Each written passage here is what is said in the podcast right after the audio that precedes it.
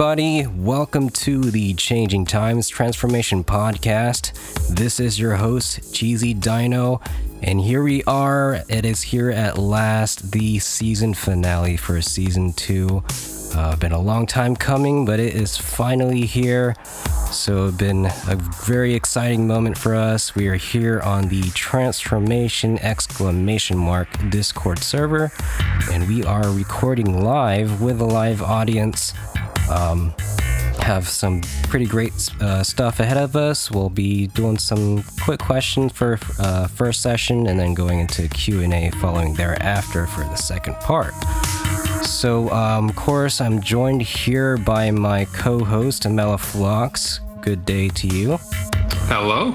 Nice to be here as always.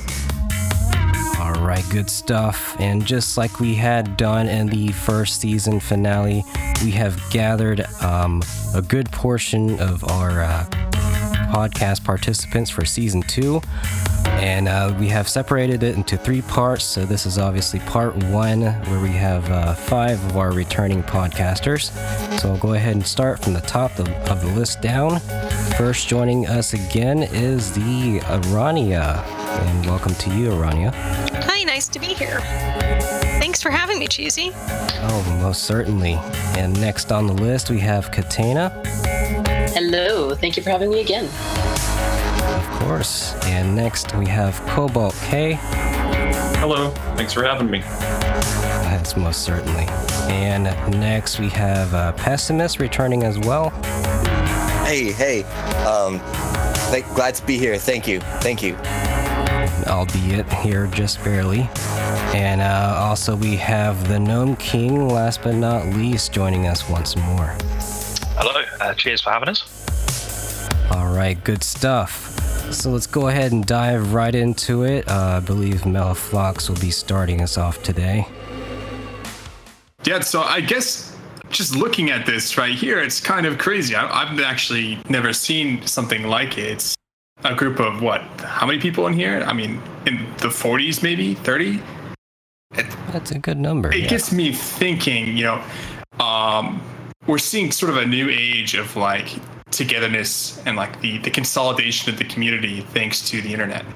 And this is something I've I've broached before. I know I've discussed it with Ben's actually on the the TF subreddit briefly, but does this sort of consolidation and this um, increased connectedness does it provide an opportunity for an accurate and thorough catalog of all the TF themes and subcommunities? Is that something that could be done? Is it worth doing? I mean, we have just here among us, uh, well, how many different artists? We have Arania, Cataena, you do art, right? Uh, I do stories and I do some like real life art stuff.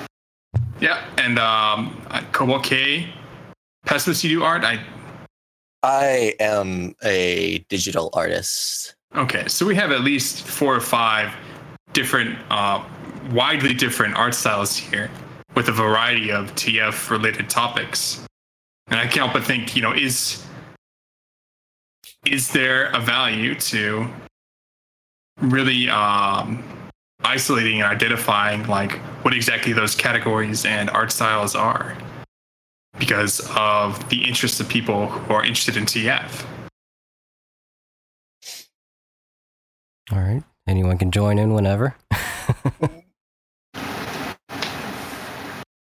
So what you're saying is um, we shouldn't split up uh, by by categories. Is, is that kind of what you're trying to get at? I think it's it's more along the lines of um, is it possible to to identify every single artist in the community, every single sort of art, and is it, is it worth putting them together into groups according to their similarities, as far as the content and the style? Some kind of like tagging system for the artists might work better since there's a lot of people that kind of dip their toes into a couple different genres.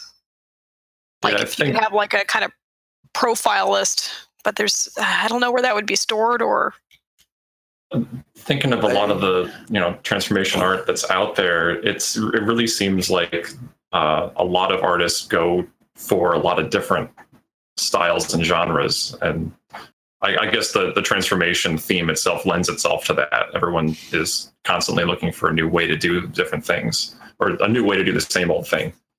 Um, Yeah, I'd imagine you'd need some kind of centralization for it, and, and there would be a massive amount of data to, to try and organize. I don't think it's, I, I personally don't think it would be worth doing such a thing. I think it's quite nice to have an organic, naturally kind of circulating community. Um, I think if you tried to maybe um, categorize it and put it into boxes, it might take away from some of the magic, or it might it might not. It might make things easier to find for people. See, I don't know where I would fit into a kind of box like that because I change styles so very often. Like, I remember a couple of years ago, I had like a Nightmare Before Christmas y kind of lengthy limb style. And then all of a sudden, now I'm like neoclassical in in my approach. So like I don't know exactly where I would fit in that in in that in those boxes. So And if, if he's sorry, no, go on. I was just going to say, and I don't even know if he would be categorizing art style or content that you'd produce. Like, would it be like people who do animal transformations, or would it be more along the lines of cartoony versus realism? There'd be so many different ways you could break it down that, again, changes over time as people come in and out of the the community. I think you could only really categorize it by by quantifiable themes. Uh, quant- uh, you know, trying to organize it by art style would be perhaps an exercise in futility, since art is a very subjective thing. And there's also Yeah. like um there's audio, there's like random like I don't know, like oh I made a food and it represents TF in some abstract way, you know. I I kind of I kind of like the way that E621 does it, where it's just tag what you see and the con and like you just have a whole list of content that is like and that that just is fit in, inside of the that the art style fits into like got you got like TF or if you got like um I don't know something weird in it it's it's all going to be it's going to fit into the, all those categories because if it's there then you're going to tag it that's the Yeah. that's, tags I think- I think such a system. Sorry, go on. Uh, uh, I'm, s- I was saying uh, tagging is good for cross referencing and everything too, because how many of us in this chat have uh, been into specific types of TF, but then got into many other types of TF because we stumbled upon something in our pursuit of one thing and s- uh, saw something slightly different and it started us on different tangents. Go, oh, this is more interesting, or this is just this is uh, just as interesting as the stuff I was looking for. That's true. I mean, nobody necessarily comes into the community specifically thinking like, oh yeah, I really like, um, you know, especially if you're if you're a young person, they're never like, oh, I like this really niche like latex transformation into an anthro. Like that's not the way people think when they come in. Mhm. Like as you're introduced to things, as you said, and um, exposed to them over time, it's just kind of natural to like them more. And we were joking earlier about you know people becoming more uh, open to homosexuality by being involved in the the furry community at large. That's sort of the same principle, right? I was very young when I figured when I I was very young when I kind of when when I kind of found myself in here. So I'm not exactly sure where I'm not exactly sure what to say in regards to that because it's been too long. I have I seen think it's and fair heard to say several. that our all. Oh, sorry, go on, Oh, I was just gonna say I have seen and heard several other people say before. You know, I came for the blank, and then I found this one piece that just really clicked with me, and suddenly I found out, okay, that's my thing. So, yeah, it is kind of a in and of itself. Yeah. I think it's Oh, fair to say tastes evolve, and uh, I think it was Doran mentioned in the chat. It's a slippery slope. That's probably the best way to put it. hmm So, in a way, um, from what it sounds like, um, I'm going to set forth uh, the way your new website set up, Arania, because we're talking Mhm. about tagging here. Um, I don't know if anyone here has visited her site or even um, come across it, even uh, briefly. It's Basically, been years. Certainly. It's been years, honestly. That's okay. So I So- need I need a little catching up. Sorry. That's I, okay. I do actually so, regularly visit Arania's site, and it's actually re- I, I love the new system Oh. you've got. I'm your number one fan. Around Thank you guys. I'm blushing here. You know, No, I- it's I love the new wants web design. I- of you. just with the most basic, like ugliest website. But uh, finally, um, sat down and after I got my Patreon set up, set aside a good chunk of money to be able to just completely redo it from the ground up with a tagging system that makes it searchable. And I love it. I love it so much. It was definitely Right. worth the effort. yeah. I know how Well- painful it can be to update an outdated website. It's- Mine, I updated a couple years ago for my webcomic, and uh, it's. I think it needs updating again, and I don't have the time. It, it is a huge time consuming thing and especially it's like the new system it's like oh i can see exactly how many sequences i have i, I have over a thousand sequences i had to completely uh, rebuild and that Oh, but it's worth it and it makes updating really easy and. I, I, it's much more user friendly. Do you have any way to see how that may have affected like uh, traffic to your site or to the various sequences? I don't really have any kind of a web counter or monitor, so not a good way of knowing. No, Do you get the general sense though that the the tag system, improved as it is, has been like uh, has had a major impact on the way people visit your site? I think so. I've gotten different feedback and comments from people, which seems to be working pretty well. I'm I'm really glad of that. Makes it easier to group together like series when I have more than one sequence that kind of plays into an overall story, or if someone likes one sort of thing I do, it makes it really easy to find other like other skunk TFs I've done or other inanimate TFs I've done or whatever.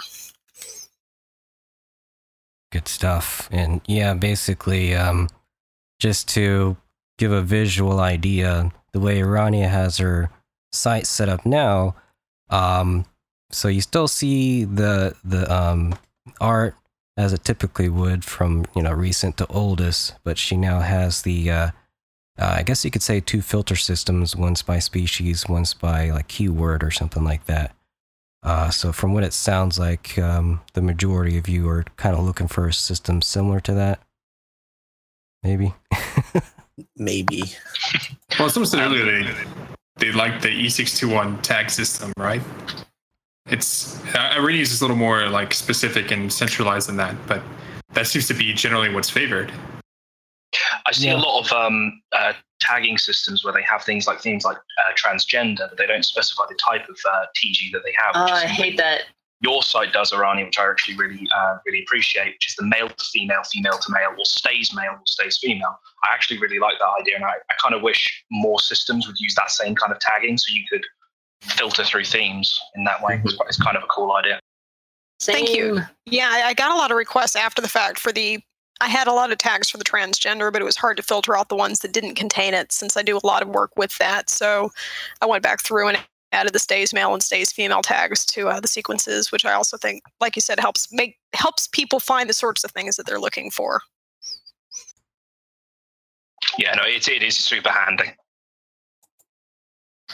And it's kind of a double edged sword since, you know, tagging is obviously dependent on the artist or writer to uh, properly tag it. So I'm kind of thinking of Fur Affinity in this case, where you, you know, read a story and then maybe two years later try to look back for it, but you can't find it because they didn't tag it. So, Or they misspelled the tags.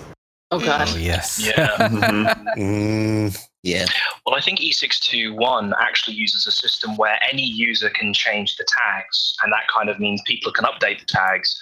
But on the double-edged sword, there, it kind of people can disrupt them and, and change them if they fancy being a bit of a troll, I suppose, which is a negative to that system. Well, that rarely happens, though. I mean, as far as I know. That's what people were talking about uh, with that new FA notification that came up, where they're saying, "Oh, hey guys, like, what should we do with the tagging system?" And everyone was like, "Well, you guys should do the E621 tagging system where people can suggest tags." And they said, "Well, that's very easily um, uh, misused, but they ban people who put too many tags." So Oh, yeah. I Yeah. Hate That spam Oh, so that's quite an interesting way of regulating it.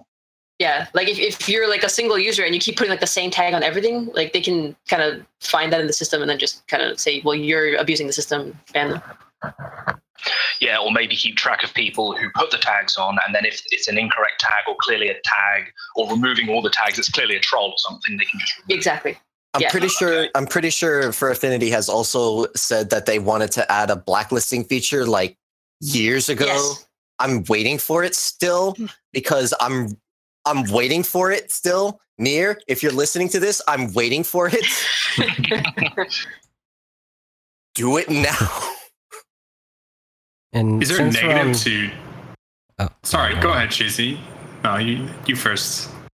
Uh, I was just gonna say, since we're talking about you know centralizing a bit here, um, since of course obviously we're on Discord, um, and then you know people have Telegram, all these sort of social media um, channels to reach and talk about TF.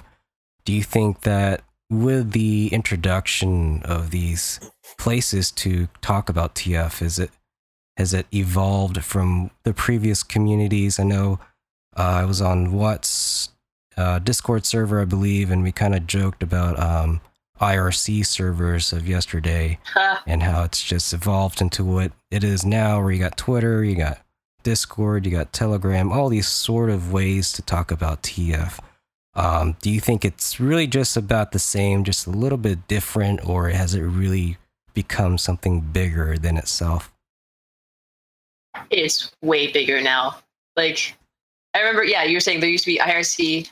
Um, even uh, what's that site? The TSA.transform.2. Like it seemed like such a tiny little community. Like they had these little stories and they kind of all played with each other. And now it's like holy shit! Like every every one of their brothers into TF, and there's these massive, massive groups. Like what the four or five hundred person group on uh, Telegram, that NSFW TF group. Someone actually told me that that TF is actually becoming more mainstream, which surprises me. It is. I I mean, it turned up uh, what a few weeks back in Philip DeFranco, right? I mean, that to me is a sign Did of it? itself. It did. You did? Did Yeah. it? You're gonna need to link me after that because I need to Yeah, I don't see think I've that. heard about Yeah. I don't think I've heard of that either. You're going to need to link us up to that one. Yeah, that sounds link- really interesting. Yeah, I'm looking It's up. up No, he uh, there's something about a reverse bimbofication um, sequence that became some sort of political soapbox. Yeah, I heard about that one. Yeah, and, Oh, uh, yeah. I saw that one. That does ring a bell, actually. That poor artist. That's not oh. all TF though. No, but yeah, we're No, mainstream it's boys. I don't know, but I just I I heard it in my school too. Like I just I just heard people talking like transformation porn, and I was just like, oh You heard that in school? In public? yes, yeah. I was just I was just doing my thing, and all of a sudden, right out of my the corner of my ear, I'm just I'm just singing, I'm just hearing transformation porn, and I'm just what what are they onto me? They know. Yeah, we've all that, that fear, I right? showed- I showed one person my I showed maybe two people my profile at the beginning of the year. It shouldn't have spread that far. It I really mean- should have. It, it's starting. It's starting to trickle in, and again, Arania, I don't want to put you on the spotlight too much here, but I do want to bring up the fact that you were on Cracked.com. So, oh, um, if you don't mind going into a little bit of detail on that, Yeah, no problem. I was I was honestly kind of blown away that I even got the um, the inquiry about that. Um, at first, when I got the email, I honestly thought it was a troll, that it was a joke. But I looked into it, and yeah, it was. They were doing mostly they were talking about um, furry art in general. But I don't know who tipped them on to me or not. But it was a really neat opportunity to answer some questions and be kind of taken a little. I not want to say seriously, but a very objective take on it. The what's really under the lid of doing commission art for a living. And it was a, a neat experience. I, I did not expect, however, um, that since I did put my photo on there, that I had someone on Facebook contact me that, you know, from high school. It's like, oh my God, is this you? And I'm like, oh, I, Uh-oh. I did not even consider Oh, this no. possibility. oh, oh No, no, oh, no. he was cool about it, and I haven't seen the guy in like 20 years, but That's crazy. Dang. it was it was neat. you know, Dragonstorm's art was also on the on Cracked. Yeah, yeah. He Remember was. that? Yeah. and on TV. That's crazy. Wait, it was on That's, uh, TV? Uh, that's what Aaron said. When, when was it on TV? on- no, I think that was Pickle Juice that was on ETV. It was like a late night. Oh, he's one of the other seriously? really long time Uh, big names. I didn't know about this article. I'm just looking through it now. Holy crap. Isn't it amazing? yeah. It's, It's fun. Pickle Juice was on TV? No, but there was a, Uh, there was an yeah. article on um, uh, what was it? It was like uh, turning into a donkey fetish or something, and and it, it showed a a picture of the kid from uh, what's that show? King of the Hill, like with some donkey ladies. Bobby. I don't know. something Bobby, stupid. Bobby. Yeah, like Bobby, Bobby Strong Bobby. Rabbit. That Yeah, boy uh, ain't right. Hanging out with them donkey ladies and all that. I'll tell you what. I sell transformation and transformation accessories. I don't think I've seen a propane TF sequence yet, but maybe someday. Uh, Don't- I've don't- seen don't- fan don't- TF. Don't do it. Don't do it. Have you It'll seen happen. no, Am MITF is gonna I do the it. only one that's seen the fan TF? Fan. Oh wait, what fan TF? What? It's a, it's like a fan, a little blowing fan. Okay, TF. desktop. Oh, Yeah. you may have to link. and I've seen later. fan Going sonas, fan. but I haven't seen any actual TF. interesting and animate. Where? On FA, there's one or two. Uh, there's one I know for sure. I can't remember their name because it's been a long time, but I, I saw every so often there it would pop up on um, FA. They have a fan so for some uh, not a fursona, but A fan this is a desk fan. it's a desk fan. Yeah, it's an And it actually, it's a very cartoony one. It's I'm like, oh yeah, there's alright. there's your propane Oh my god, it TF. exists. Of course, it exists. oh, it's a real thing. Friends, why? No. Oh no. What? Uh, look in the look in the stream chat. There's your Nothing is pure anymore. To all of you who are listening later and can't see the stream, it's um the Hank Hill turning into a propane tank uh, as an Animorphs cover. Oh, it's a Oh. Rule 34 at its Oh, finest. Dear me. As a joke, there was an in joke I did for everybody I roomed with at um, uh, Anthrocon 2015. I drew um, Paul Blart turning into a mall. Because nice. some somebody in our room, just, we started just making these tangential jokes, and somehow we got on the idea of what if Paul Blart actually turned into a mall he was instead a of mall defending a cop. mall? you people. Literally, Paul. Paul Blart. Maul. mall Blart. Mall Blarts. Oh man. That's what we call Oh, that's so bad. Oh my god. Oh, oh god. You know, it's funny because this No. this is sort of a, a thing in our community is like acknowledging the absurdity of it and like this sort of humor about it. You know, like I, That's the top post on Reddit is a picture of like a geometry transformation. Like, Geometry. like I Wait, what? I don't know. I mean, people people seem to Well, think of it as a joke in a lot of ways. Well, now that, that that just shines a new light on like the on like all the toilet stuff that I've been seeing happening recently. Oh yeah. and I don't and I don't and because like for the longest time I didn't know if that was a joke or if that was like a thing that people were really into. I think I've avo- I've missed that. You, y well, you know, it's here, so you know. You're not missing. I, I believe it. It's Oh, boy. definitely a thing. Yeah. It- Is there it anything that is. isn't a thing? You know, after after 34. AKL, I don't think I don't think I can answer that. I mean, I mean, you know, Rule Thirty Four. You know, there's Yep. Yeah. if it, if it, if it exists, if it exists, there's TF of it. if there is an object that exists in this universe, somebody at some point has fantasized about becoming that object. Probably. Yeah. I, I guess that's where the whole attack helicopter thing came out was because someone mm-hmm. really wanted to be an attack helicopter. Of course. No, that was that that was from the get go. That was uh, ir- ironic. No, no, it couldn't have been. No, it definitely was. I think. I, I kind of get the appeal of aviation TFs and or aviation sonas because you get to Yeah. fly Oh, God. and look like a cool Right. machine at the same time. I've seen those dire machine um, pictures, and I've seen a couple of transformations of those. I know that um, I can't remember who it was was kind of getting into those, um, and they're actually quite an interesting concept. Uh, what machine? Dire machines, I think they're called. Uh, it's it's uh, there's a guy on FA who does them. Um, like like Dire Wolf, Dire Machine. sort of yeah they're, they're like living machines and they, they have like an whole anatomical structure to them they have like biology i suppose you could call it it's kind of cool Oh, is this like that uh, that race of the cat like race? What are they called? Um. Oh, I can't think of the name. Oh, Titan. Starcats? Titan. Yeah, no, it's not chakats. It's um. They're they're like biomechanical. They're like cats. They're they're like feral stance. Oh no, I can't think of it. Uh, Tal Talix or something. I don't know. Oh, I need to find Like, it you now. I mean, there's a lot of you know Transformers fans, and there's a lot of Yep. that aspect of the sentient machines. Techno. Yeah, there we go. Pesimist. That's the, that's what I was talking about. I think that's the Yeah. list. Titan. Oh, It's Titan at at Adelaire or something. I don't know how to pronounce English. I'm sorry. Titan Atelier? Atelier? I don't know.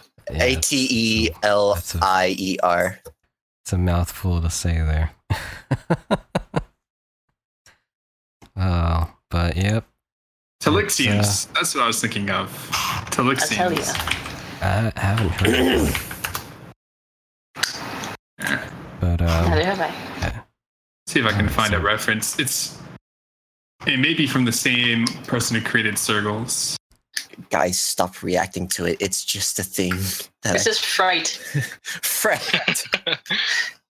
I must admit, I've never heard of those ones before. I've only ever heard of the chakats, chakat, or how you pronounce it, um, which are quite an interesting race. Quite an Well, there's a- species. There's a number of of um, made up like hybrid species. I think, and I think that comes naturally with the idea of TF, like freedom from form. Of course, people are going to explore things of their own creation, but um, We got references to mythology as well, like had chimera and stuff. hmm. I have a whole like I have a whole like uh like text file on like Circle stuff that I wanted to do a long time ago, but never got around to doing. So One day. I mean, I mean, I know it's one of the most uh, popular ones, but you know, here, here's a Talixian. circles are cool. Circles are cool. Oh shit, that's awesome. Circles can be cool. That's actually pretty dope. That is dope. Um, Amiria is what it says in the uh, katakana. Ameria. Uh, Ameri, Amer, Ameria, I'm. Ameria. Um, America. that might be the the artist. I know. I need to check. I think so. Ameria. That's um. Oh, it's uh, it's Amelia. It's the Ah, yeah. That's the name of the character. It's a, it's a strangely blasé name for a robotic space cat, but I was just about to say that, Dorian. Uh, Dorian mentioned it looks like Metal Gear. It almost looks like the uh, is it Crying Wolf from Metal Gear Solid Four? Uh, yeah, you're right. Yes. It's hmm it's uh, So the so the best one. It's the best one. But um, yeah, it's all kinds of stuff out there. So um, where were we? Oh yeah, so yeah, I definitely think um, transformation is it's slowly slowly getting out there. So maybe one day we'll all happily enjoy it together. Um, but yeah, just just to digress from that a little bit. Um, uh, in terms of like in terms of mainstream, since we're sort of on the topic here, um, so TF games or TF and games in general, uh, obviously we have some games focused on TF already coming out. Uh, obviously we have Little Napoleon's Changeling Times, uh, visual novel coming out pretty soon here. Um, and I'm not sure if most know about Ben's. I believe Ben's, uh, if you want to chime in on this for your um, VR game that you plan to come out eventually, which I'm actually pretty excited for that. Mhm. Um, and I'm sure more more games focused on TF will come in the future as well. But um, just as sort of another another um, way of perceiving TF with games or even just uh, media in general, what do you guys think would be the next step for that? Like I think I think virtual reality almost certainly. I think that's probably the next logical step, and I think TF becoming more mainstream, as it were, kind of uh, benefits that because the more focus there is in general on transformation, the more money and the more work people put towards it, and you get I mean, you get but- better stuff. I mean, but VR is like really difficult to code at the moment.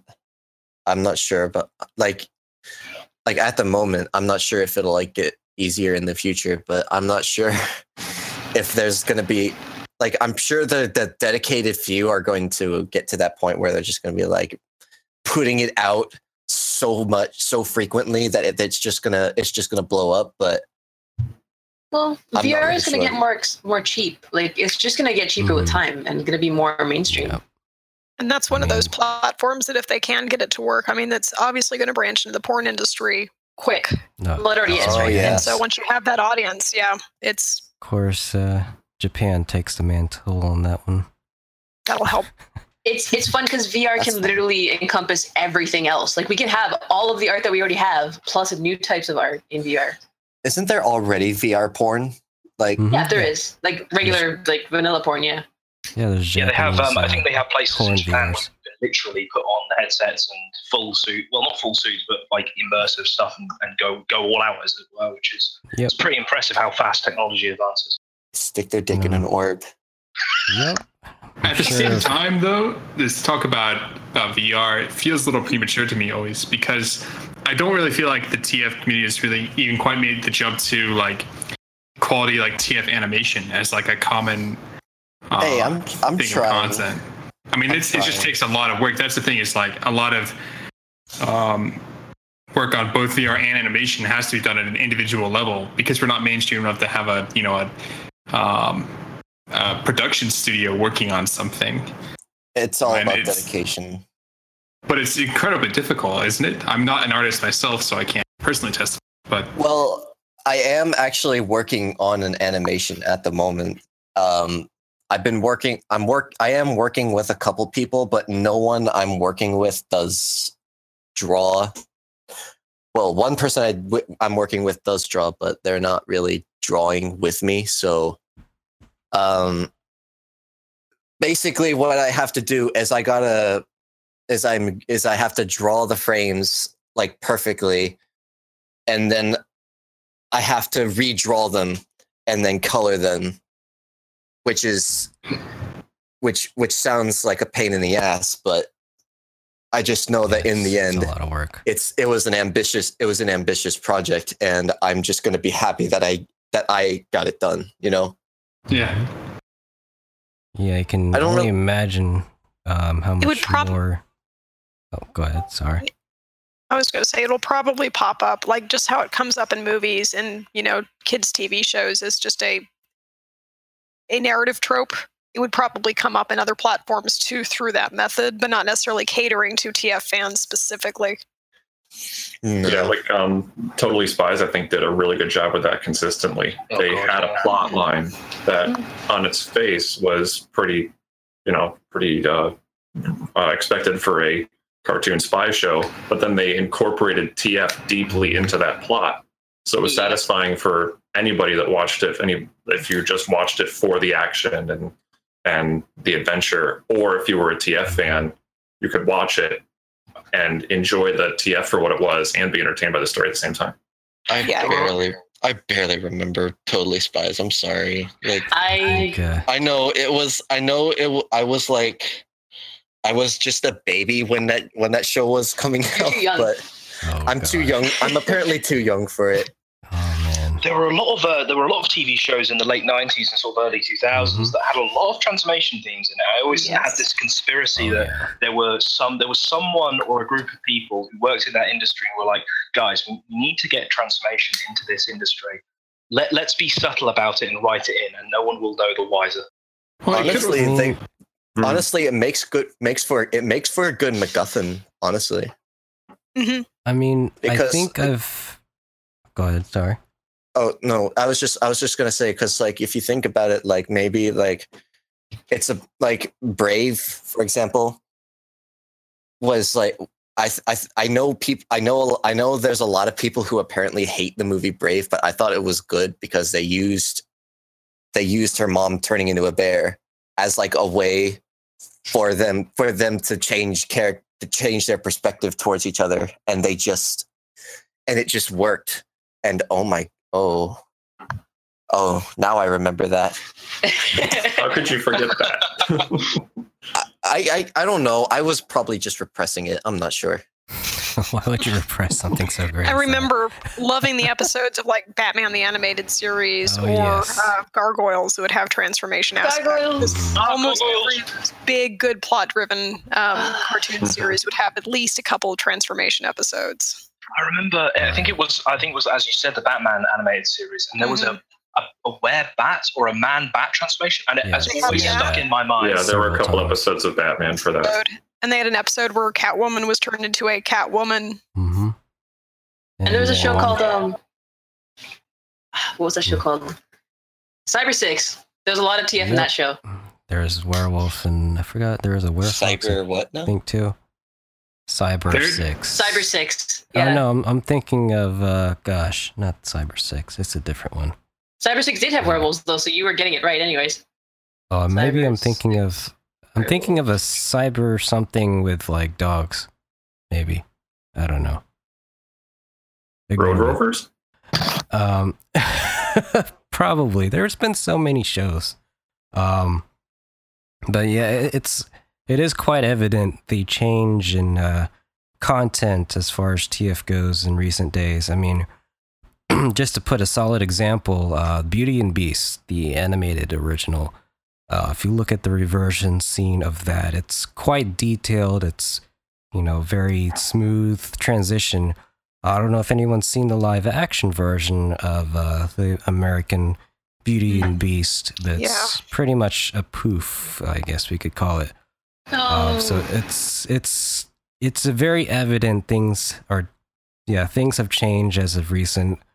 Um, I think to be honest, the one show in recent times that I've seen do a pretty detailed TF is uh, Unlimited. Um, uh, not not Unlimited Ultimate Spider-Man with um, the Lizard TF, and I think Amazing Spider-Man also did um, uh, what's his name, Kraven into a sort of lion person.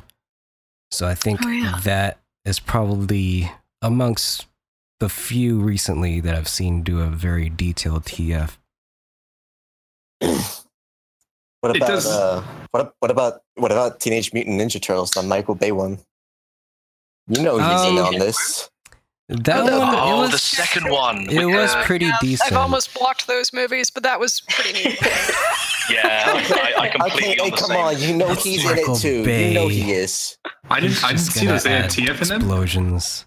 Well, there was a transformer that could look human, so they had the sexy girl into like her tongue got super long, which was kind of hot. But you know, I think I I think don't that was it's- one of those don't know, exclusives. The the whole girl with the, the robotic tail. I think that mhm. that wasn't even No, just a I- TF. I think they were talking about people the- came The Teenage Mutant Ninja Turtles movie that there was TF in that. oh, oh, yes, that's right. mean, the he did do Rocksteady and. Bebop. into. Yeah, Oh, yeah. It- it's I only saw Those were that part decent. of that movie. It's kind of disappointing too because the original concept. I'm not sure if anyone's seen the concept art for that. Um, they are much more, um, I guess you could say, realistic in form rather than this sort of brutish, cartoonish look. Um, but I think the idea was they wanted to um, Sell Garnish toys. yeah, garnished towards the younger field much more better. Sell toys. That's all Michael Bay wants to do is just sell toys. That's all. And just make money. I mean, let's really get down to the It's the same line. with Transformers. It's why the Transformers series has gone on for as long as it has. In, in, in every case, it needs to be aborted because it is Yeah. a dreadful series. but it's Actually, just to sell toys. That's would- in, in the end. I mean, I mean, film. The film industry would heavily disagree with you. And in fact, they're going to, they're go, they are just going to milk it until it's dead. Oh yes. So- but uh, 'Cause uh, from an terrible. artistic They- standpoint, They make buckets of money somehow. Well, I I don't know this. I don't know the secret, but there's just a lot of appeal to Transformers. I guess it's just cool. I have there's literally never cool seen action scenes, but that's I've about never seen- really. Any of the videos of Transformers. Like I've never seen any of the movies, never, never seen any of the cartoons, but I have like every single fucking uh, the the little the toys, the ones that turn into animals. Because I was a I was a kid and all I wanted was animal TF, and I didn't care about any of the stories. I was like, these things turn into animals, so I just have Beast- shelves and shelves full of them. I think it was Beast Wars with the with Yeah, the I think they were called Transformers that- Beasties in Yep. Canada though, because they didn't want like wars to be the title of a, of a kids show. So Beasties, yeah. It's too. Beasties. See, it always that bugged sounds me a so little bit because I liked the process, and I didn't like you have to like turn their heads into their stomachs and have the, the head come out the back. Yeah. It's always a bit janky. I think Beasties is a little too lewd. I don't know. Maybe it's Stupid just name. me. Lewd. you naughty beasties. I think This sort of this sort of cartoon is like dropped off though. Like Cheesy Dino said, there's only like one or two examples maybe in recent history. You know, is you know we we feel like TF is becoming mainstream, but I mean, are we gonna have a generation here who doesn't get the same triggers we got because that whoever it was that was creating those themes and kids shows, you know, clearly they're not in the the game anymore. You know, so are we gonna have like population age disparity issues going on here? it. I think It all depends, I the- think. well, yeah, is it still there, or are we just not watching cartoons anymore? It, Oh, it's there, It's still just there. It's, uh, subtly. It's still there. It's still there, but who who wants to watch Johnny Test? You know, Yeah. who wants to do? Who Well- wants to what? Who wants to sit through that torture just to watch? Just to, just to watch that kind of thing? Uh, not me. Well, even in the new Samurai Jack, there was a little bit of TF. a little, bit. Of yeah. Really? But Yeah. again, um, I, I don't. It's certainly a don't theme in um, Steven Universe. oh yeah. it- Oh yeah. Yeah. Oh, such a good show. It's more tame though, I, isn't it? It is- it's right, more it's much quicker. But I mean, it's the art style in general, though. Yeah, Right. someone in the chat also earlier mentioned Beast Boy and Teen Titans, and That's true. like yeah, those are also pretty poofy, but uh, that's like a core thing for his character, and he uses his animal powers in fights, so it is relevant. There relevant. was a there was a scene where he there was an episode where he where he just lost control of his powers. I remember that. That was pretty scary. Which Hmm. Teen That was a pretty Titans are you scary episode. about? Honestly, from the original series, Okay. Huh? from like the one. I'm sorry. Lots of people in the chat. Transformation's still a huge theme in comics, and those are obviously, Oh, yeah. you know, a rich mining area now for you know Mhm. cartoons based on it. The movies. I'm sure once the Spider-Man movies get rolling with the MCU, there's going to have to be some characters that are going to integrate some transformation themes. It's so much of his villains um, roster. Yeah. It's such a shame when I see uh, transformation in media, like films and stuff, but they are done so poorly. I know, I know, there's budgets and time constraints and all sorts, but like, um, like shadow, Oh, oh, shadow changing. shape. Okay. Holy, Is everything right. okay? Plank just tried to kill me. what tried to kill you? Plank. Damn, son. From Ed, Ed and I Eddie. have- Are, are we talking about the scientist or No, no, no. I ha- okay. I don't know if any. Okay, I don't know if anybody's. I don't know if anybody's watched Ed, Edd n Eddy, but I just have a two by four sitting in my room right now because I was going to use it to like build a guitar or something. And I don't know. We were just joking about it one night, and I just drew Plank's face on it, and he just nearly fell over on me again. That's hilarious. I was just Yes, trying to make a don't joke. die. I didn't expect to be right. Don't die during the podcast. I, I put I put him away. Plank can't hurt me anymore. Dang. Okay, well, on, on that note, I feel Oh, like sorry, we've lost our sorry, train of thought a little. sorry. But no, no, it's fine. We we probably need to move on to some some new topics, anyways. No, I I, I interrupted Arania. I I wanted to. I genuinely wanted to hear what she wanted to say. Oh, I was mostly saying that um, now that the Spider-Man movies are probably going to be getting some momentum with the MCU, that's you're probably, hopefully, going to be able to see some better on-screen transformations with the budget that that studio has to throw at it. With you Mhm. know so much of his rogues gallery being based on like science gone awry. Mhm. Yeah, unfortunately, we did get a, re- a recent lizard transformation with the the shitty Sony movies, so everyone kind of just. I mean, that even had a whole transformation plot line. It was let's turn the city into lizards. They just I never like that showed one. it. It's a shame because they they had the more human face with that, and I was so disappointed that they didn't give him a more lizard-like face. Because in every iteration of Spider-Man, or everyone I've seen, he always Mhm. has that big lizard snout, and it looks awesome. But Yes. For some reason, they gave him that really odd lizard, like human lizard face, and it just looked. I hate it. I think it's so many of the actors want to still be recognized, even when they're doing. Yeah. Yeah. It's it's such a shame as well because the tail, the the feet and the arms and everything, like the, the claws and, and the talons, and it just looked fantastic apart from the face, and it was such a disappointment. Everything. Everyone's face in the Ultimate Spider-Man movies just like were wrong. Especially okay. I will. I will not lie. When when the Green Goblin first appeared, he looked. Uh, I just. He just really reminded me of my cousin, and I couldn't stop laughing. he he made that really stupid snarly face, and I just I just cracked it up because oh, um, it's also stupid. worth noting, I think, that a lot of the TFs that have that are happening in the movies that we're talking about, they're all villains. A lot of them. Mhm. So Oh. I think there's also a conscious effort on the designers uh, to make them look ugly and grotesque, so that we, Mhm. you know, we will root for their destruction. That's a good point. Yeah. No, I don't. Well, well, they're doing a poor job because now Yeah. I want him to stay. now I want him to stay. also, this seems like, especially with the Michael Bay movies for Transformers and uh, TMNT, the idea of real life is ugly. So we are going to make all these fantasy characters, whether they're Autobots and Decepticons or Bebop and Rocksteady and the Ninja Turtles, we're going to make them somewhat grotesque because that's more realistic compared to the live actors that they're working against. Right. I mean, I mean, one thing that I definitely learned is that you still have to take into account appeal, because that's because like appeal is definitely what's going to sell your character. If it doesn't have appeal, it's not going to sell. Yeah, and that's kind of that was one of Disney's Walt Disney's like core tenements, and um, it's weird to see Michael Bay's movies getting so much popularity, considering they look horrible. At least subjectively, like a lot of us, I think, Mhm. agree that They they. literally all look the same though. Like They it's do. it's something that should be pointed out in every fight scene of the Transformers movies that you can't tell what the Decepticons are and what the Mhm. Autobots are.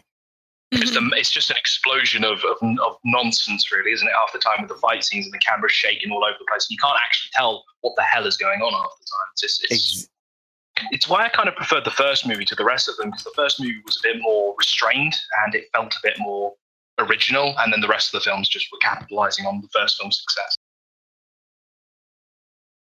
Well, at least there's been a move much. more recently as far as the villain designs towards more nuanced and sympathetic villains. Yeah, I, I can. I've seen that a little bit. I think they even did that with TMT, TMNT a little bit. Because then they can Um, still sell toys of the villains. Right. And on the um, matter with the Spider Man movie as of recent, just a bit of an Easter egg. Um, if you watch that movie and you go to the scene where the police officers are all turning into lizards, if you look very closely, they are all the same person. Um, Wow. Wait, seriously? So- lazy. yep. Just watch through that scene Wow. and you will recognize it right away. Damn. and and also on the note of comics, I do see. I think that's sort of the shift, um, since comics are a little bit more liberal as far as uh, expanding on ideas. Like I just saw Rarden posted um, American Kaiju, um, which was a, a military person that got TF, TF'd into Godzilla essentially. and then you got um the all new X Men Beast has now this demonic form he's achieved recently. So there's a lot of TF in comics that I've seen, and I'm sure it's gonna just expand from there. Um, but yeah, just as uh, Melliflox was saying, just to transition into um our next question here, um, and I want to ask this because Cora actually talked about this um on her Discord uh, server. Was the um pretty much like pay sites. Um, and we talked about it a little bit on her own episode um, as of recent, but um, she brought up the topic of Patreon, and I kind of want to reference you, Arania Pesimist. I know you have your Patreon for your animation. Um, so, what her issue was that um, recently she had a patron um, subscribe to her Patreon. And then, of course, Oh. there's the loophole where you can unsubscribe before you get charged. So she was Hmm. pretty upset about that. Yeah, just I wanna- heard. it. Yeah, she was she was royally pissed about that. I Mhm. remember that. She So I was royally wanna- pissed about that. Exactly. have- so I, I was having a lot of problems with that when I first put my Patreon together. If someone would subscribe amounts to get all the content and then drop. But at least within the last few months, Patreon's introduced a new option to charge them initially when they subscribe. And then it continues on with the at the top of the month charging them. So that seems to have fixed that loophole. I know a lot of people who are on Patreon were getting kind of screwed by that system beforehand. Yeah, because I, I think I I, um, I recently subscribed someone to Patreon and it immediately charged my account. So I think they fixed it. The fact that it doesn't charge you at the end of the month, so they actually get a payment through, so people can't steal content anymore. I Don't think- they? didn't Um, they introduce that as a um as an opt-in thing? Like, don't you as as a Patreon creator have to toggle it on for it to happen? Because I my, did. I don't know what the standard is anymore. Yeah, I think like I was I don't have any content that um uh that's affected by that. Uh, but I have noticed in my settings, I think it's a checkbox. It will say like charge your Patreons automatically when they register as opposed to at the end of the month. I thought maybe that, maybe um, it's automatically on by default. I don't know. For new for new Patreons. Ah, okay, that that makes sense. I thought that um like Patreon like finds you if I thought that Patreon it's either Patreon or PayPal that finds you like if you uh if you do a drawback. Maybe it's both. No, I don't think I've seen that. I mean, I've seen um, artists that would use like a third party system, like they would email you the content rather than rely on Patreon to ship it out, um, or something similar to that process. So I really couldn't speak for all of your behalf on that matter. Well, I've never Uh, had in the I've, chat, I've, I've got a point about charging. Oh, sorry to interrupt. oh no problem. Uh, I I I've honestly never had that problem before. Like I don't know, maybe I'm too small for it. Maybe my Patreon's too small for that kind of thing, but um so far if someone's card is decl- so far if like someone's card is declined or whatever, I just like take them off the list. That's all.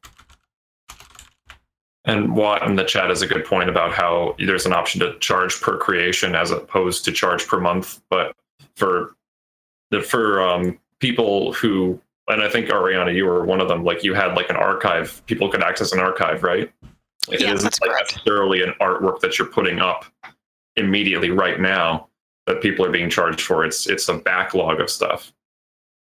Yeah, pretty much. And it's, you know, there's certain things I'll put up like the donation art for the given month and take down after a little over a month. And um, access to like updates before they hit the site and a couple things like vlogs. But there's a archives of those. But for the most part, it's I, I kind of did it per month since there's not really a periodic update that I'm doing other than the once a month update to my website.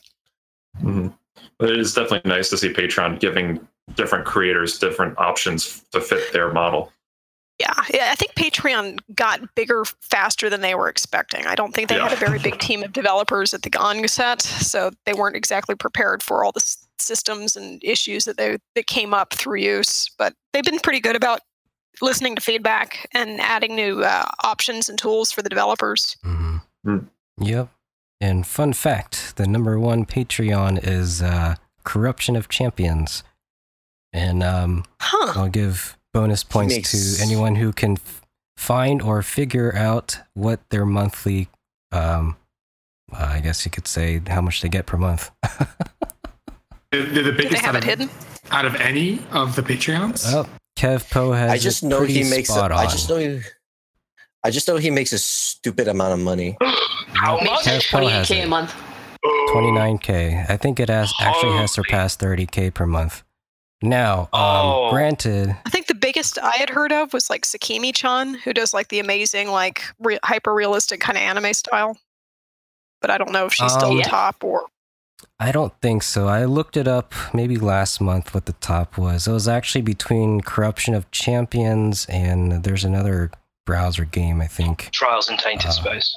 It's that's the same person. It's- Um, I think it may have been Fenoxo. I can't recall. Um, but it That's was another Fenoxo. browser game. Oh no, it was um, Breeder something Breeder Breeder Farm or something like that. It, it's a game where you breed different animals and something like that. It it was on E E60 E621 on one point or something. Um. Anyhow, um, where was I? Ah, breeding season. Yep, that's what it was called. But um, yeah, I I definitely see Patreon um expanding their scope to support the um the Patreon people or your your patrons much better in the future. So good stuff on that matter. assuming the absolute worst about the future of Patreon, like say that you know something in the model is discovered, you know, to have a loophole and it completely collapses as a viable source of income for artists, specifically artists involved with TF. What what is the next best sanctuary? I mean, what is what is the alternative? Is there one? Mm, Not that I know of, and I Other I than just, just, self remember. promotion. Yeah.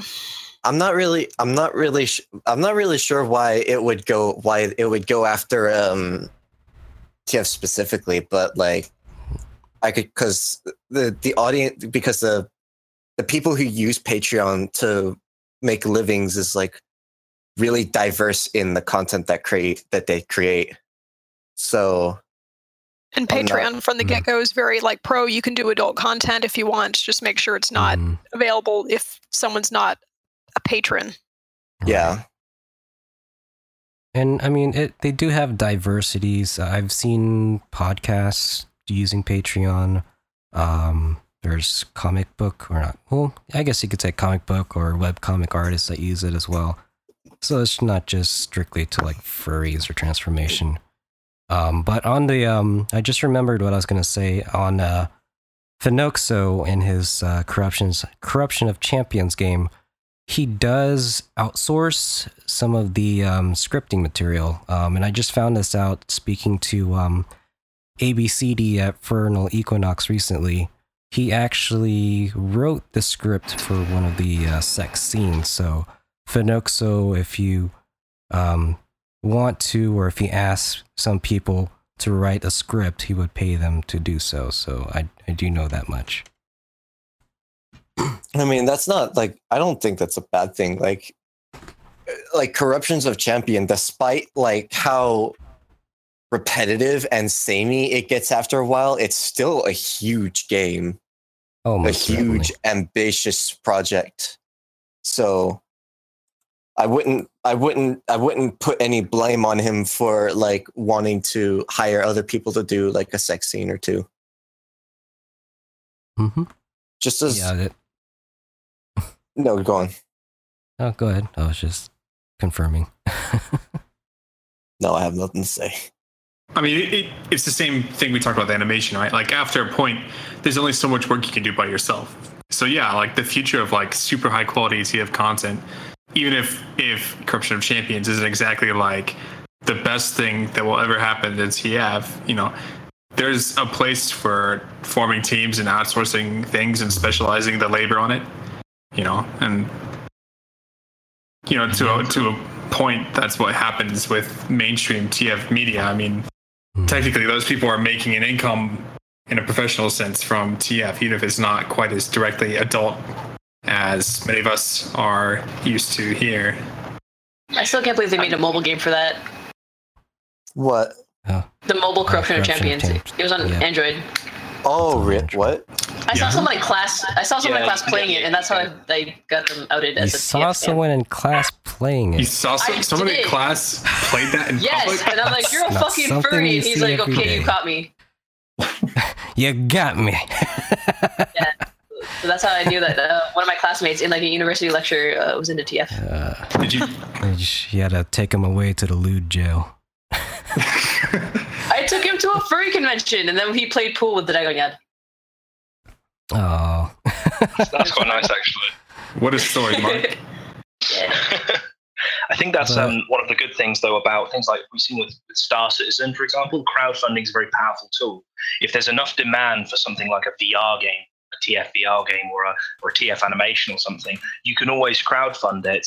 And if there's enough demand for it, it can get pay, you know it can get Mhm. it can get crowdfunding, get people on board, and it's it's whether or not they deliver on that product is you know I don't. I don't know. I feel weird. For me personally, I feel weird about like bringing in that. I I feel weird about bringing in that demand because like I don't know. It feels it feels weird like because I've never actually like thought about like doing like hey you guys should give me money to do this like you guys should give me money to do this project to do this pet project because like i usually pet projects you don't pay for and I don't know. It's it's just kind of it's just kind of a thing because I now have people giving me money for the animation that I'm working on.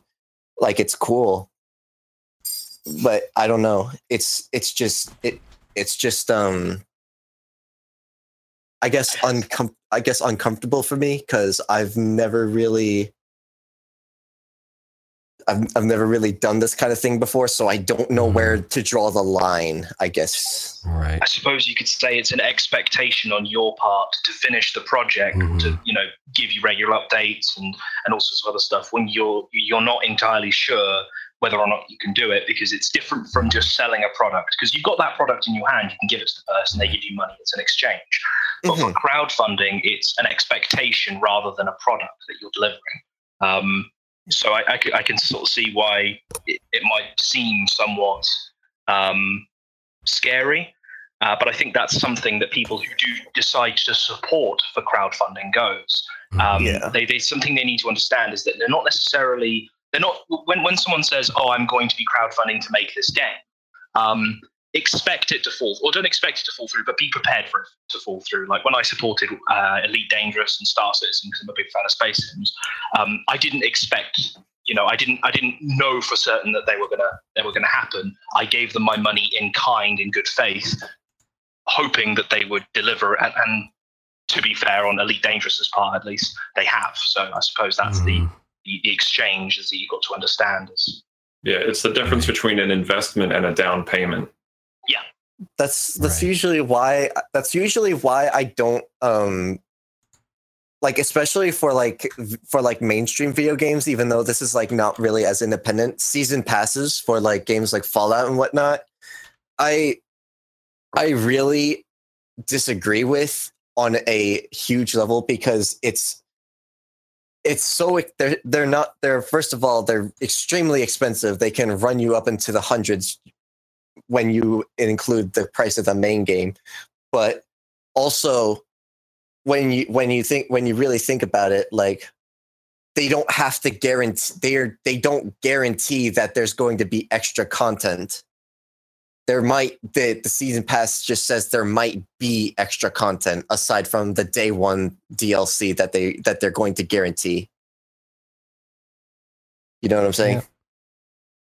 And I mean, it's it's it, it, it kind of leads to my distrust for for like uh crowdfunding and i'm not sure if that's Mhm. just I'm, I'm not sure if uh my fear of people not really wanting to uh put that kind of uh gamble onto my end is just like Mhm. a product of my own fears or if it's just an actual you know I kind of know what you mean because I have the similar sort of feeling when it, whenever I pre-order games, if I ever do pre-order games, because it's like if I pre-order a game, I've I haven't got the the benefit of knowing whether or not the game's going to be good or if it promises on what it delivers. Um, but it's that risk that I take in purchasing the product before it's finished. I suppose Mhm. it's it's on the buyer rather than the creator to a certain extent. Obviously, if the mm, if the creator basically goes, ha ha, ah, suckers, I'm going to take all your money and then buggers off, then yeah, Yeah. obviously there's legal legal problems there. it's kind of what it's kind of the same it's kind of what happened like when nintendo released the switch and more than half of its and more than half of the consoles were like broken in some way shape or form they were just they just had either dead pixels they started making noise they wouldn't play the games some of them even bricked like straight up bricked and i don't know i look at that and i see that as an example of what not to do i don't want to be nintendo in that situation because their policy is also horrible. A dead pixel does not like apparently a dead pixel doesn't count in the warranty. So you're so if you got a whole bunch of dead pixels on your Switch, then it's like bye. Good luck with that. Well, that's actually for um, for monitors and televisions. Manufacturers usually uh, specify a minimum number of dead pixels for the warranty to to qualify because there are so many pixels on a monitor. Um, so I could, I I'll- agree that um, the Switch rollout definitely had a lot of problems. oh yeah. The dead pixel is just one inconvenience among many others that Nintendo should have addressed more directly. Yeah. It's And- it's it's just ludicrous in my opinion because it's and because you know yeah go ahead I, I can see where you're coming from in sort of your um, sentiment on being jaded about your own content. I mean, you're doing an animation um, by yourself at that, and it's just a huge undertaking.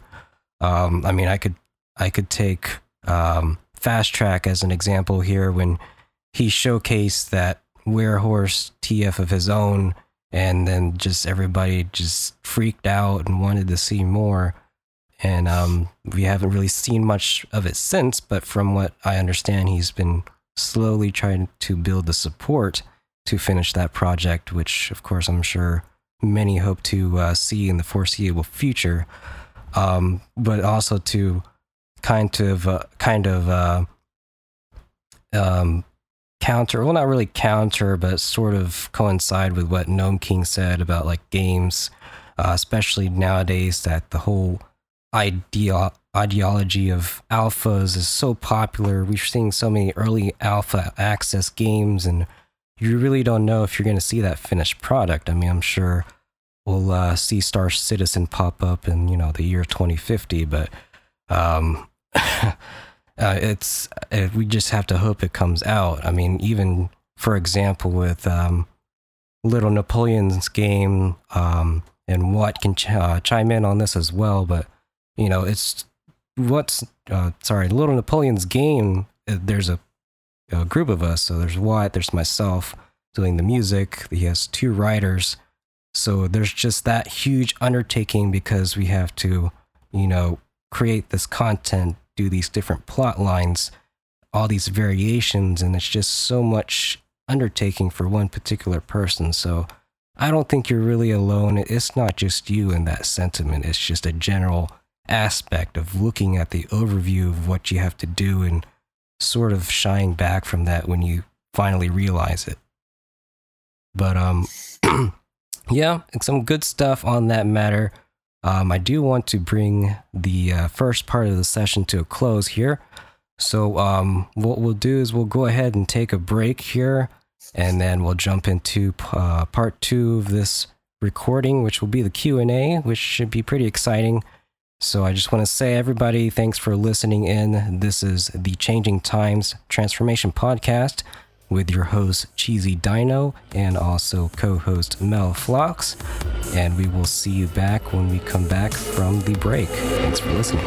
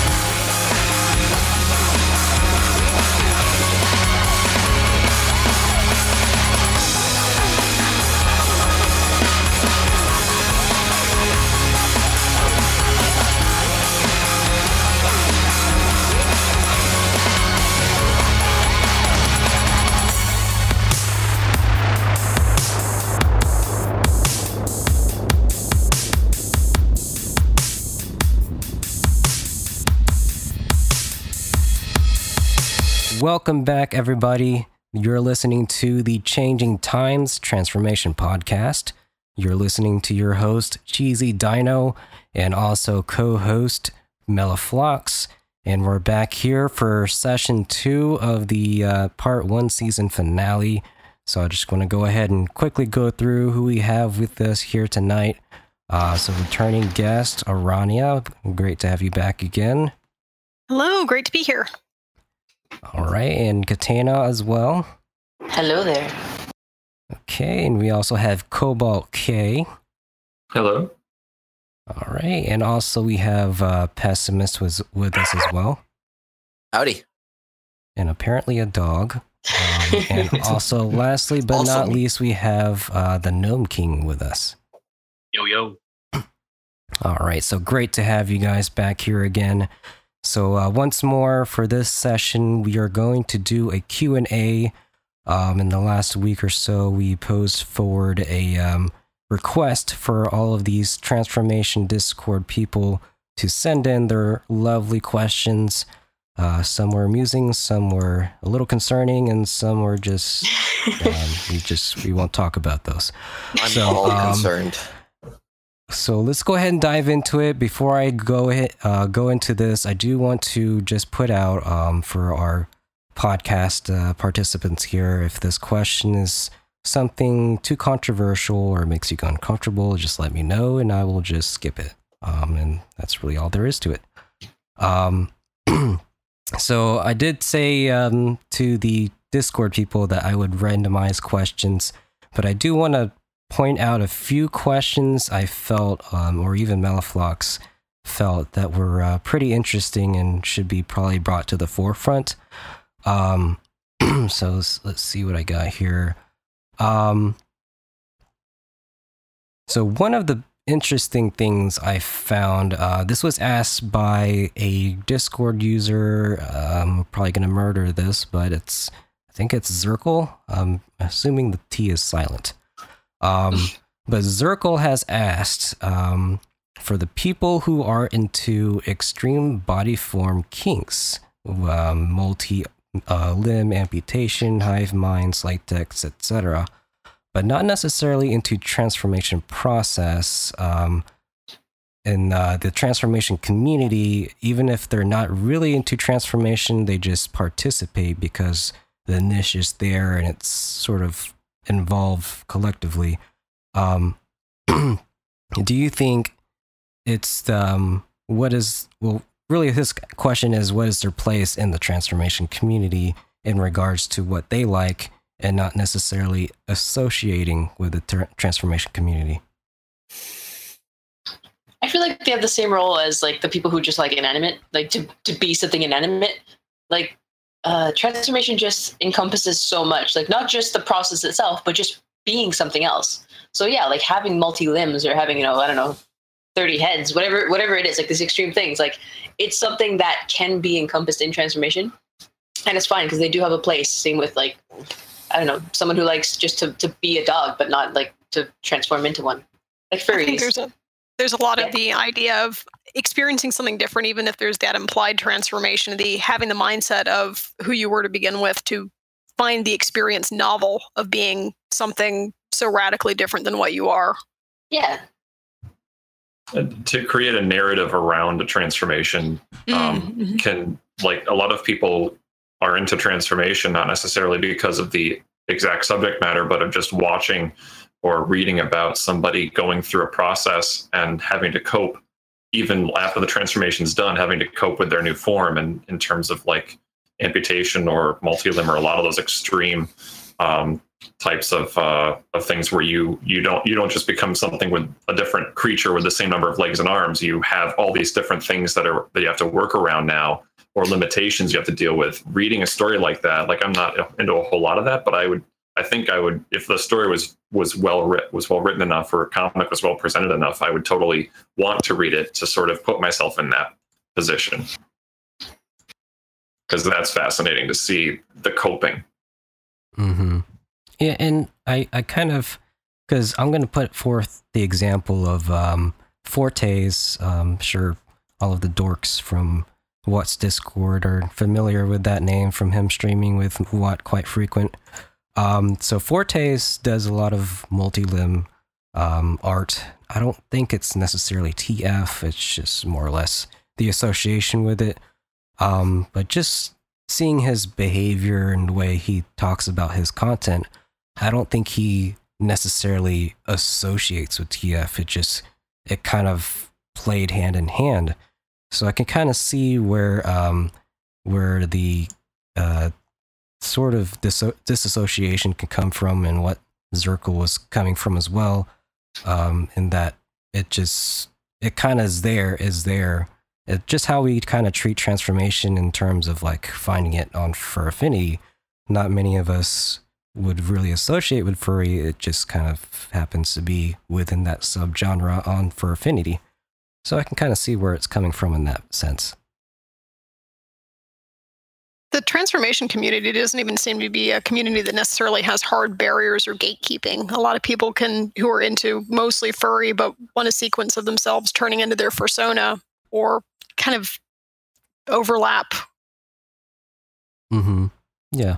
I suppose definitely. even if people have these sort of more alternative uh, kinks and interests and fetishes, whatever you want to call it, um, and they see a lot of it in the transformation community, or they associate a lot with the transformation uh, transformation community, but don't necessarily identify as TF fans, for example. Um, I don't think there's any there's any um, uh, any real disassociation with them from the fandom. They can uh, they can join in and and see all of the all of the art and, and contribute to it, even if they don't necessarily identify in that way. So long as they're polite, which I think the transformation community, uh, in general, obviously have exceptions, tends to be quite polite and accepting. I actually I kind of disagree with it because I know that because it depends because I don't see this kind of thing happen a lot on sites like Fur Affinity or whatnot.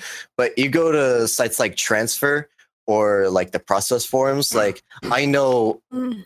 I know um uh Watt himself.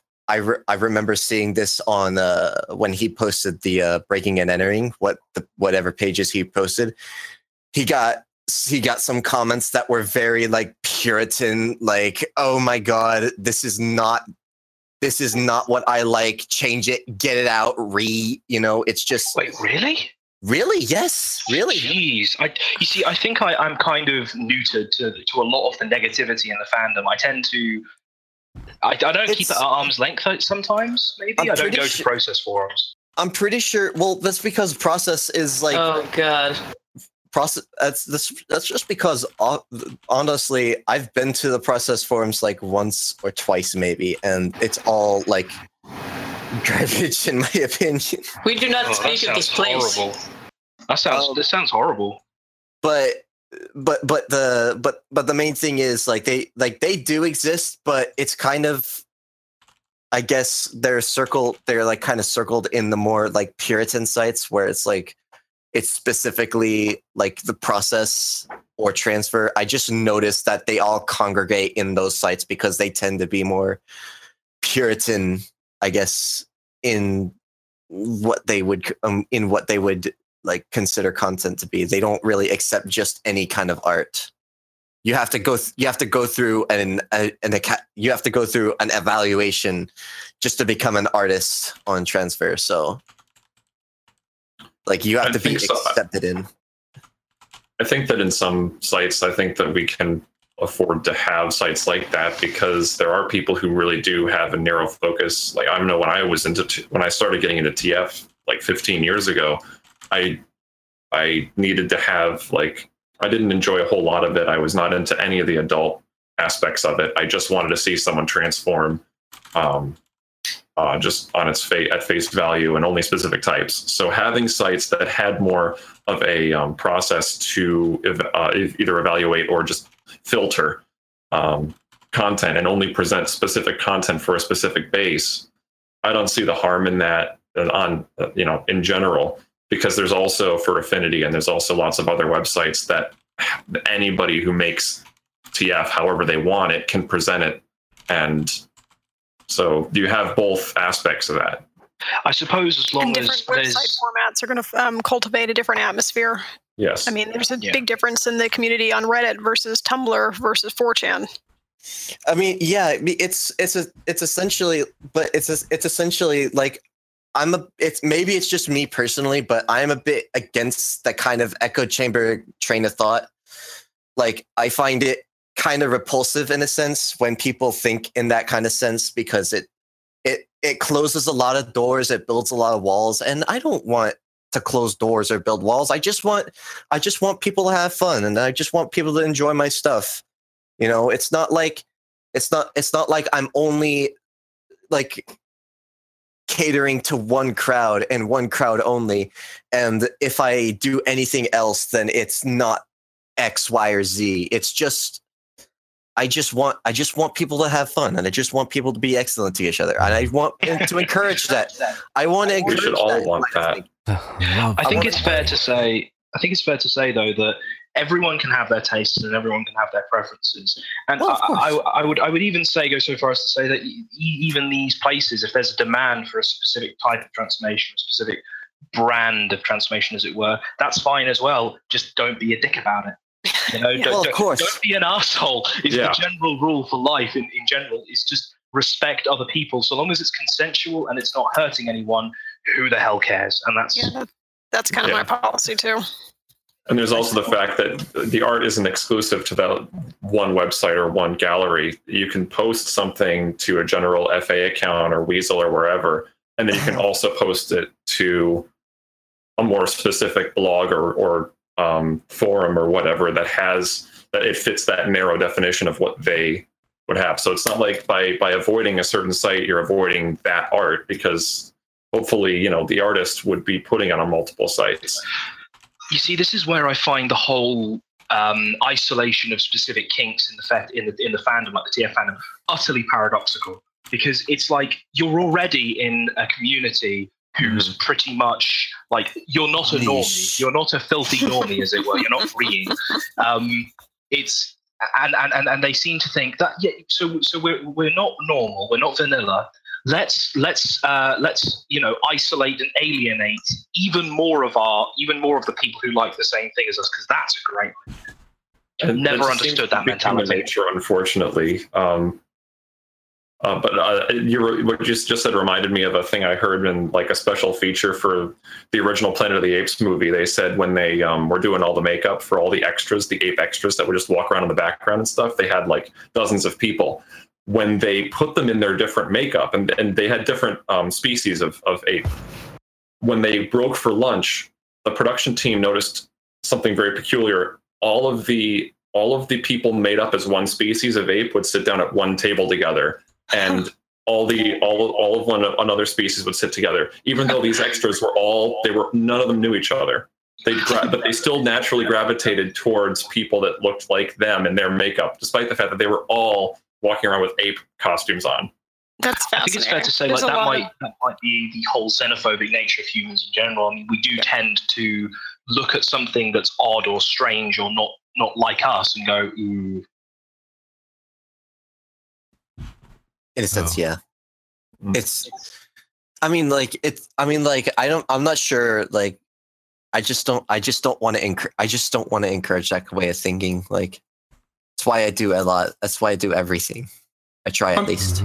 I mean, that's what makes transformation so compelling. Is I mean, the very nature is that it's not rigid. You know, that it's sort of an escape from the the typical tribalist tendencies of social communities. Uh, I mean, not to get too philosophical on it. For a lot of our our time spent together, it's basically just like arousal and a fascination with the concept, right? But there is something about it that's almost transhumanistic in both like a, a physical and a social sense. You know, I agree. I, there's not a lot of sense to making um, something concerning change have any barriers that prevent change. Hmm. hmm Hmm. Yeah, I Yeah. feel the same. But I suppose um, having yeah. having stasis in something that's by its very nature is transformative is a bit uh, bit futile, really, isn't it? Well, I mean, as long as the TF if the, is there, that's what matters. but um, just to move on here to the next question, um, and this would probably be a good segue. What do you guys think of the structure of the community? Um, oh, this is from a Discord user by the name of Meta, by the way. Um, for one thing, there is a community which is quite unusual. A lot of fetishes don't have much in the way of community, but I think TF's artwork and story focused nature lends itself to that. Um, so, what are your sentiments on that? I'm gonna need a bit more clarification on that because um, I'm not that that kind of question is a bit like community in uh like how Are you saying like compared to other fetishes, like we have more of a community? I think that might have to do with it being, as you said, transformative in nature. When you have um, a fandom that is focused on user created content, artwork, stories, that's when you tend to get the most community because it can be kind of come community story building, interaction with each other. I mean, you'll see a lot of that in the the transformative side of media fandom too. Uh, bigger communities forming versus just curative, which is what you'll see with a lot of the Mhm. people who have just mainstream porn collections or something. There's a lot of just readily available commercial material. Yeah, like feel you said a, a few minutes ago, it's the it's also it might have to do something with the way the websites are set up. It fosters a community that to to give feedback and then you know have a conversation about what they're seeing as opposed to just digesting it and moving on. I feel I I, think- f- I feel that way about Fur Affinity more than I do about Transfur. In some in Yeah. some ways. I haven't really been on Transfur for a long time. Back when they first had the comment systems going in, it felt a little more personal. But again, it, it's I'm sure it's changed since I've really been active there. No, I've seen um, other porn communities, but um, really the communities that get the most uh, sort of uh, activity like ours is is the ones that have to do with fetishes that can't exist in real life. Usually, like typically, because um, really, like, what are you gonna do? You can't get actual porn of it. You can't get like anything except like pretty much fantasizing about it as a group. Like, um, I knew this guy who had a macro fetish in terms of like you know like 500 foot women, like women who could crush the earth between their breasts and there was a massive community. Like they were making their own video games. They had their own you know stories and and like um, superstars who like did all of the photo manips. And it was crazy because it was, it was a parallel to our community. Not as big but it's so interesting to see. It's like these these fetishes that just can never happen in real life and how much how, how creative it can get people. I think you also will probably get some of the aspects of since it is all completely fantasy, you don't get any of the judgments about the well, you know, someone likes to look at this and they might go out and try to do something like this in the real world, but that's probably reaching. I mean, there, there are some moral concerns in that I'm sure we've all explored before, and especially in some of the darker TFs. But I, Oh yeah. I, I, is it like a? Do these communities form then around these these unrealistic fetishes because the the members have to rely on each other for the content instead of finding it in their real lives, or is it just like more of a sort of personality gateway thing where like it takes a certain kind of person to be able to imagine and enjoy those unrealistic fantasies? I, It could be I right on think- both counts. yeah Yeah, because I've I've kind of talked to Cataena about this um, for a good bit on off and on.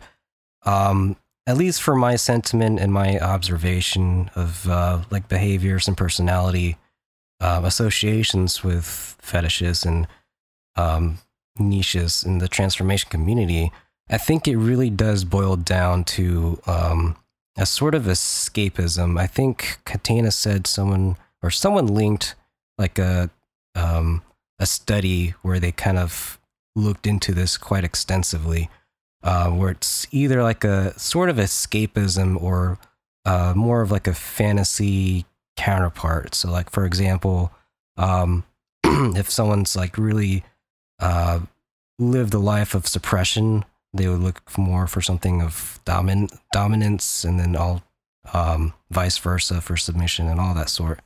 So I think it's really just more of a, a yin yang in- as far as what you've experienced and how you want to counter That's that true. to sort of escape that. Oh, so it's, yeah, I was I was actually like it didn't really occur to me why I like the things that I like until like I actually did a little introspection and then I realized that like everyone in a sense has has some reason to like the things that they do. I guess in a sense, like for me, it's all.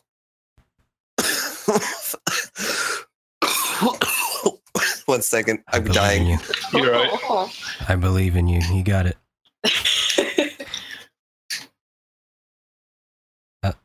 I'm I'm muting right now, so like anybody can chime in. okay okay so so yeah you're saying um how it's pretty much the opposite of what people have have experienced in their lives. Like people who have typically you know felt more powerless more like they really couldn't do much like they couldn't control their own lives. I've i've found that a lot of my friends who are like that they they want to transform into something powerful. They want to like you know they want to be like the massive beast or the monster. They want to be like overpowering. It's really fun. And it's more it's a really empowering feeling. And then some people uh, on the opposite end, you know, they're, they're like, oh, you know, like my whole life I've been expected to be like, you know, the, the one who's in, in charge. Like I'm like the put together one. I'm the, you know, I'm the one who has to take care of everyone. And they're like, yeah, fuck it. I just want to be like, you know, helpless. I just want to like be turned into a pet and finally get a break for once. And that, that I see that so often that it seems like a trope for us. I hate that you've essentially dissected um, me at least in that in that regard. In There one go. fell swoop, in one single sentence, you completely dissected me. That's I knew my psychology degree was worth something. We're all Ah. freaks. No, it's true. Uh, my wife was saying the We're other all- day that I'm very A-type controlled personality, and the transformation is a very outlet for the just the chaos, the no no human bar, you know, bars, the the letting loose, Yep. letting wild. Do you think there's a therapeutic aspect to engaging in, in transformation then? I mean, I, there's there's sort of like a homogenization too. Like we talked about this earlier, like being exposed to the different personality types, you know, being exposed, trying to be something you're not, does seem to sort of bring people to the middle as far as personality and possible personality conflicts and disorders. I mean, it's healthy to learn a balance between controlling and submission. And the more time you spend transforming, the more you can find that balance, right? hmm I guess thinking about it in terms of escape, like, so I think someone mentioned escapism. It's kind of like a similar similar effect to playing a game or watching a film or, or listening to music, whatever whatever you're um, whatever you, you enjoy doing. It's kind of like escaping and imagining that you're being something else for once, that you haven't got the routines of your daily life, that you're you know you're more powerful or you're more you know submissive or you're you're um, less power you know powerless in comparison to your everyday life and for that moment you can kind of i don't know take a break chill not have to worry about all of the stresses of daily life because i think it's fair to say that as far as as far as adult life goes it can be pretty stressful and pretty worrisome all of Yeah. the shit that people have to deal with Right. And I do want to sort of mix it up a bit uh, since I just thought of this. Um, I think it was on this Discord where there was that big controversy over the artist um, Seshire. Um, so Seshire is a TF artist, um, and just the typical trope of your pick your animal species.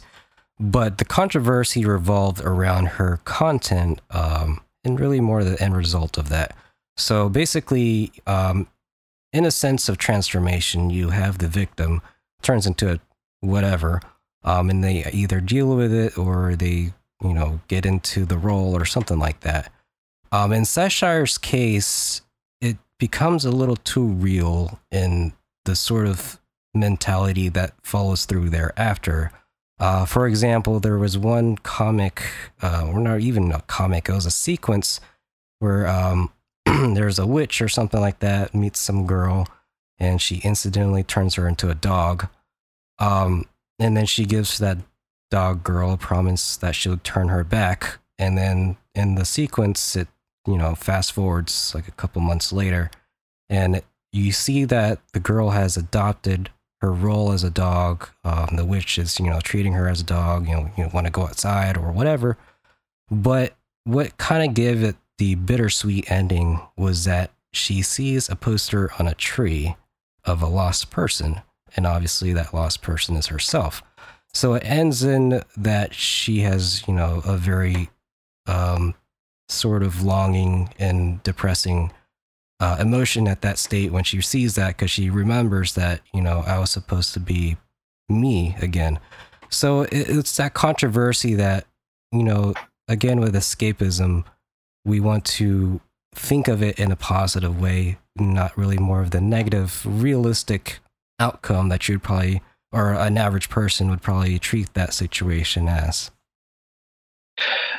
you see that's where i would kind of say that tf can be anything that anyone wants it to be. For some people it may be escapism. For other people it may be artistic expression.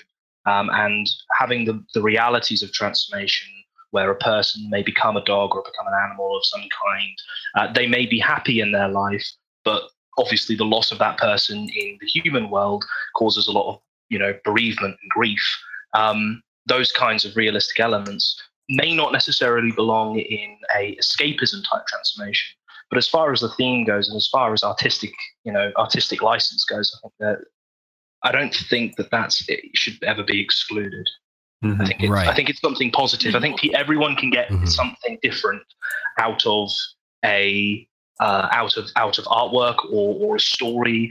Um, Sometimes the realistic elements in transformation can help make it feel more real and make it feel more grounded. Even the depressing elements can can sometimes have a very profound effect on on the overall theme of the transformation. Right. And thank you, Benz, for linking that said sequence. But um, yeah, and my argument to that piece, or just her art in general, was I respect that she or he, um, whomever the uh, gender they go as, um, was you know willing to give that perspective that you wouldn't ty- typically think about in terms of transformation. I- I respect that, and they did that and I treat it, you know, as value in terms of art of, you know, um, presenting that perspective, even if it's controversial and that people don't want to see TF and think of the real, the real situation. So that that's something I can agree with you on. Sort of the reverse too, though. I feel like, um, I mean, TF historically, if it's not, well, it, not even like if it's not like generally TF is basically a death sentence as far as like its equivalents, like in mythological stories with TF, or even in like you know the police turning into reptiles or whatever in that that Spider-Man sequence that was linked to. It's almost universally considered a negative thing, and it And feels why- like Unless you're Loki. yeah, right. But and that's why um, I think a lot of times it's used in kids' cartoons as the negative. So you can't kill the characters in a kids' cartoon, but if you can do a transformation, it's a big problem that needs to be remedied, or it's a circumvents death, having to talk about Yeah. death for the children, Mhm. right? But it's, it's almost like there's that sort of ingrains a fear of the concept of transformation that maybe doesn't consider what could be the positive aspects of transformation, though it obviously goes both ways. But then again, a lot of I, things that I people don't know. I don't. might have a big emotional effect on someone as a kid that might terrify them can trigger something that fascination later in life, which can lead into the Right, right. finding yourself in the community. Like I think Pinocchio scared the crap out of me when I was a kid. Well, don't get no kinks started on Pinocchio. Yeah. Actually, I think they did like a experiment where they crammed a bunch of kids into a theater and they all freaked out. Um, hmm I forgot where I heard that rumor. yeah, I- I'm with you there, uh, Arania, or Pinocchio. That that that shit was terrifying. But then it But, stuck in my um, head, and yeah, Yeah. Yep. They got you. They indoctrinated you. So I can never stop thinking about it. But I um, suppose in, in, in many ways, from a storytelling perspective, negative aspects, like Game of Thrones, for example, is, is, is maybe a good example to use. Lots of death, lots of um, lots of torture, and all sorts of nasty stuff. Um, but yet it's compelling. We watch it; it's interesting. We, we, we we find it fascinating, and similar themes like transformation um, can can sometimes, from an artistic standpoint, maybe maybe not from a fetish standpoint, unless you're into pain and stuff. But that's that's something. That's a different topic entirely. Um, you, from an artistic standpoint, can benefit that. Um, and I, th- I think maybe um, negative negativity in transformation, um, like perceive, like like permanence, for example. The idea of being like stuck as a dog forever, for example, or stuck as a horse forever, probably carries with it some really terrifying connotations, especially of what life would be like. I think there's a, um, a myth, the golden ass, where a guy gets turned into a donkey, and the, the shit that this guy sees as a donkey, you know how he's treated and stuff. He's treated like literally like an animal, and it's it's a it's a really interesting tale, and it kind of gives you some respect for working animals.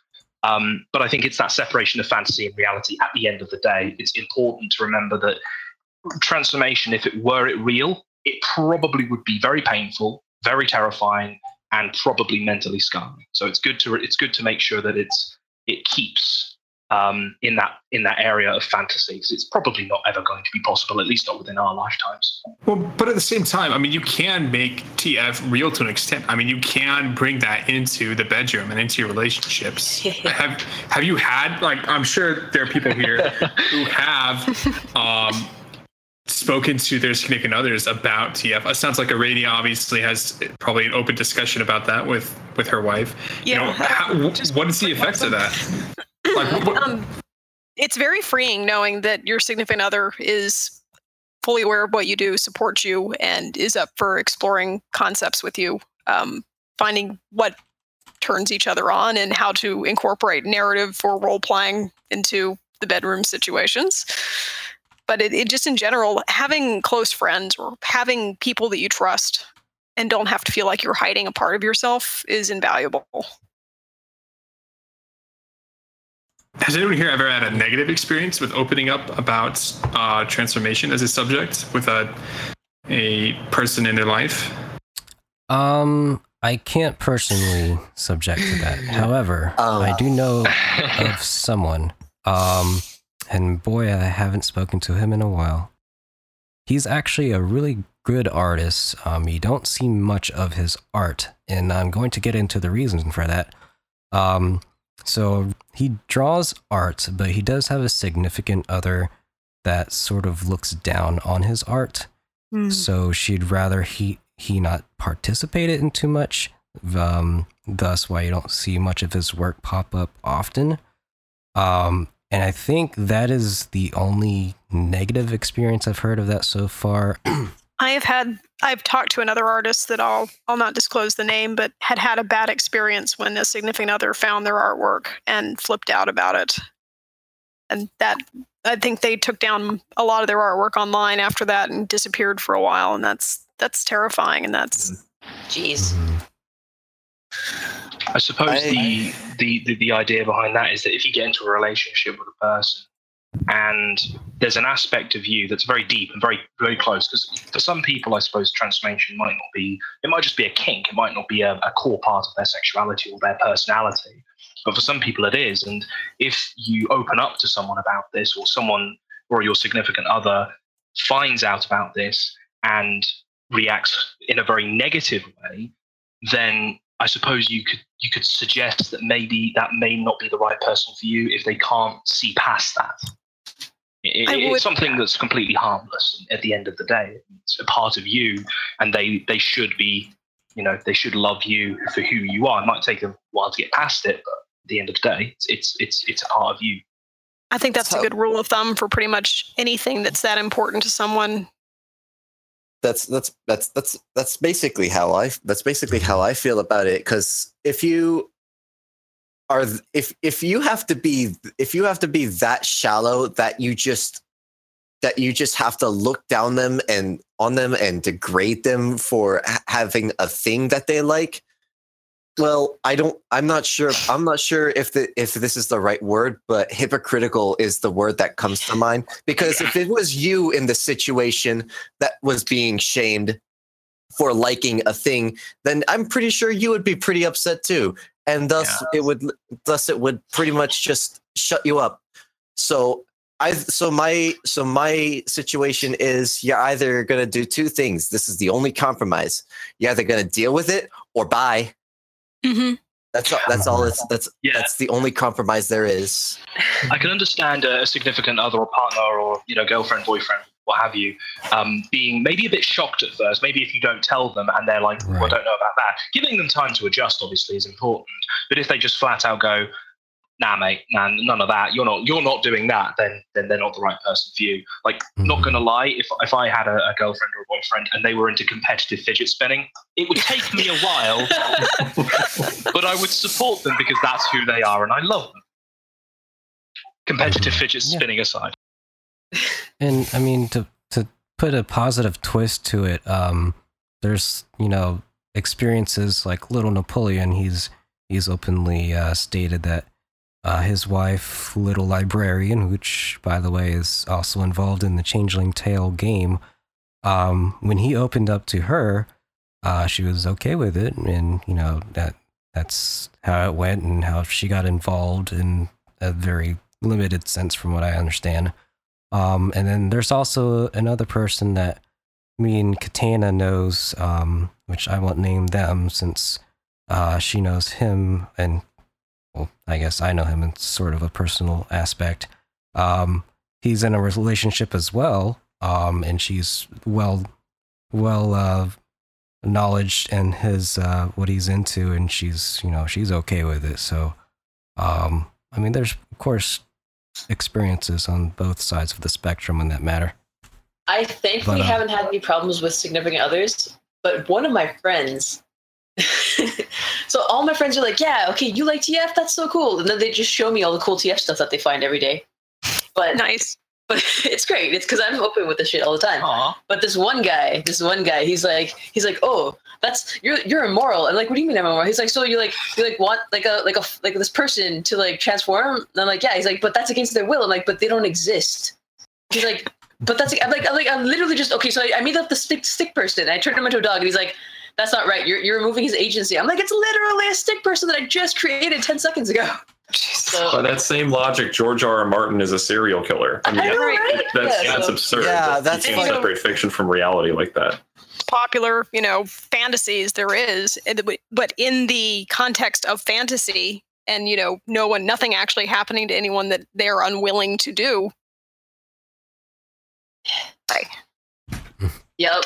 Exactly. Most of the stuff, like yeah, even unwilling mm-hmm. transformations or, or transformations depicting you know m- more scary or adult themes it's a fantasy it's not real and it's Exactly. very important to separate the reality and the fantasy and i think this is where a lot of confusion um, because it, you, you know they see furry artwork and they see all this all this stuff and they're like oh you, you like to you like to bum animals and stuff like this it's like no it's a separation of fantasy and reality what you what you like as a fetish isn't what you would do in real life it's yes, I, I like Yeah. playing video games and I like you know playing Doom and, and killing demons, but I wouldn't pick up a shotgun and you know go you know blow uh, shoot up a, a, a, a store because it's like Doom. It's right.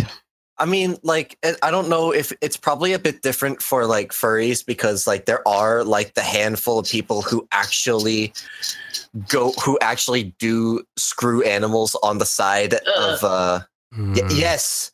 Uh and it's but as far as I know, nobody has gone and like I don't know, like just went out and killed people just because they saw a video game and thought it was cool and just wanted to pretend everyone was a zombie. I don't know. That's I think That you kind have of- to be You're gonna get crazy mentally people. deranged from the Yeah. start. It doesn't matter what someone's trigger is. You have, yeah, you have to be kind of crazy to begin with, and they will latch onto Yeah. something.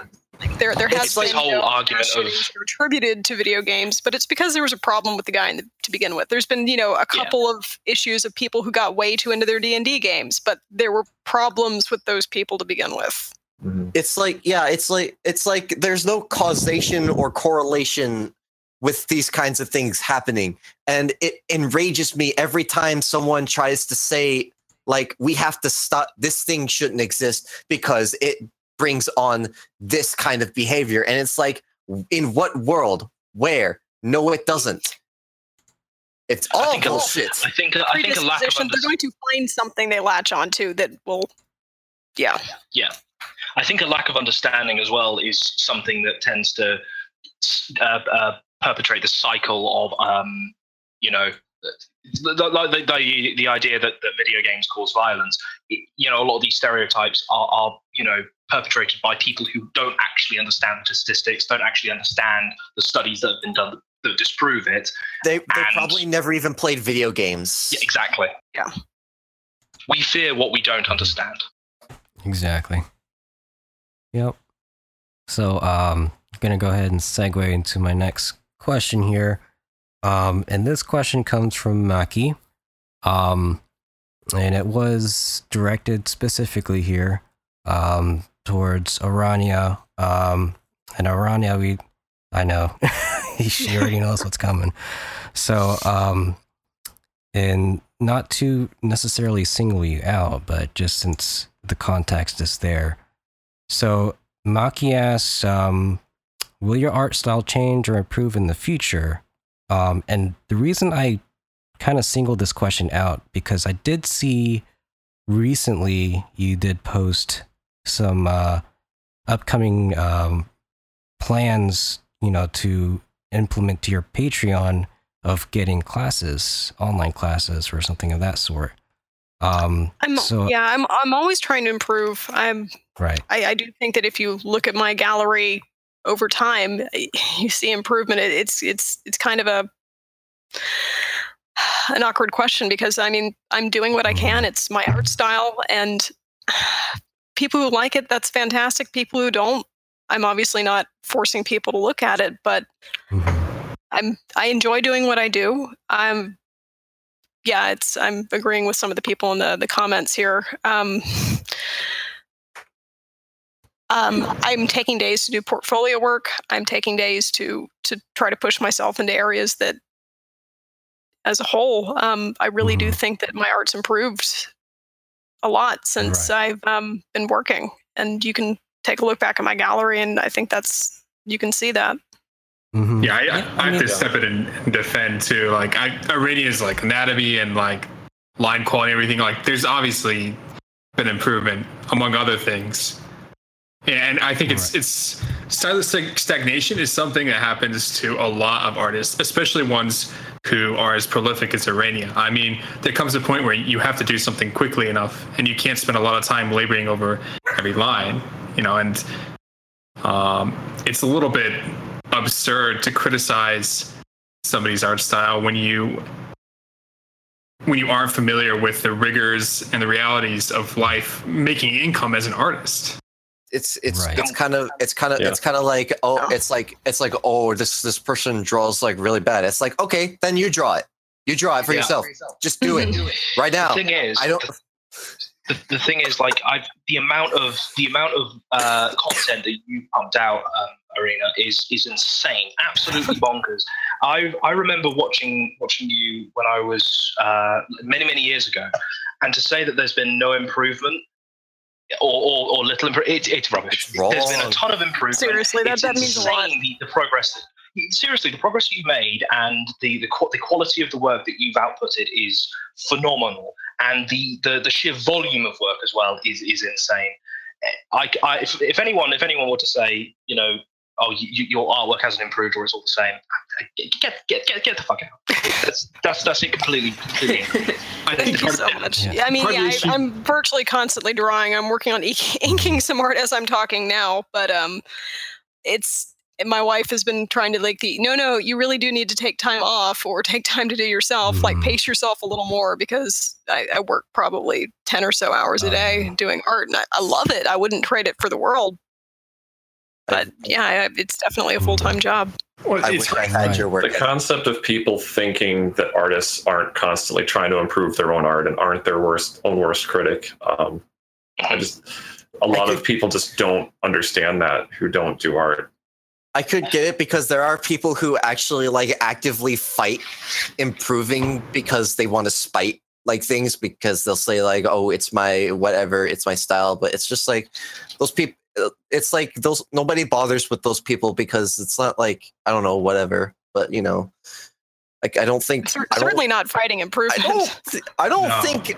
I don't think anybody like Arania or anybody who like makes. I don't know who makes art seriously and wants to make a business out of it would think about like improvement. Like I used to think kind of the same way. That was like. That was kind of like, oh, I wish. I wish X Y Z didn't make so many weird mistakes, and I don't know. I've had a lot of. I I've done a lot of introspection and in the end it doesn't really mean anything to me because because i'm just because i'm just doing my things and i know i make mistakes too so what the fuck ever everyone does and everyone learns from their mistakes you know it, it, by the very name by the very act of you doing work and, and, and, and doing more pictures or writing whatever whatever your creative uh, thing is you will improve over time things will get Mhm. better you will adapt and you will learn um, you know and, and, and if someone doesn't like the, the, the thing that you're doing or if they don't think that um, you know that, that you've improved or they don't think this or anything that, that they're entitled to their opinion um, but there will be visible improvement over time, and there will always be. You know, I, I don't think any artist or any any any creative self-consciously goes, "I don't want to improve. I'm perfectly happy the way I am." As a, as a person who who who constantly uh, criticizes uh, his own stories, and I really do, I, I actually kind of dislike them. I'm constantly seeing all of the negatives, all of the negatives. I think I think the artist or the writer in question or the creative is their own worst critic. You're always seeing the the, the flaws in, in your work more so than ever anyone else does, and that's kind of torturous in many ways. Yeah, Mhm. It's just- absolutely. it's I, I I remember my last commission was probably my most bitter commission because I've made so many like lighting errors and scaling errors and perspective errors and I just ah ah I hated it so much and I and I didn't want to do it and I just wasn't feeling it but I had to do it anyway because it was it was a it the guy put a lot of money and faith into into results. So i i just had i just this that was the first commission my last one. That was the first commission where i just had to like i had to bulldoze my way through and i i don't know i it, it's that's the first time I've ever seen it, and I feel like if I actually want to take it more seriously, like Arania's doing, I feel like I'm gonna be facing a lot more of those. Is is that right, Aranya? You'll always get those groups of the the sequences that you're really excited to work on, and the other ones that are just this isn't my bag, but I'm going to going to do it. Yeah, it's it, you got to be able to sit down and say, okay, I'm working on art today. What's next on the list?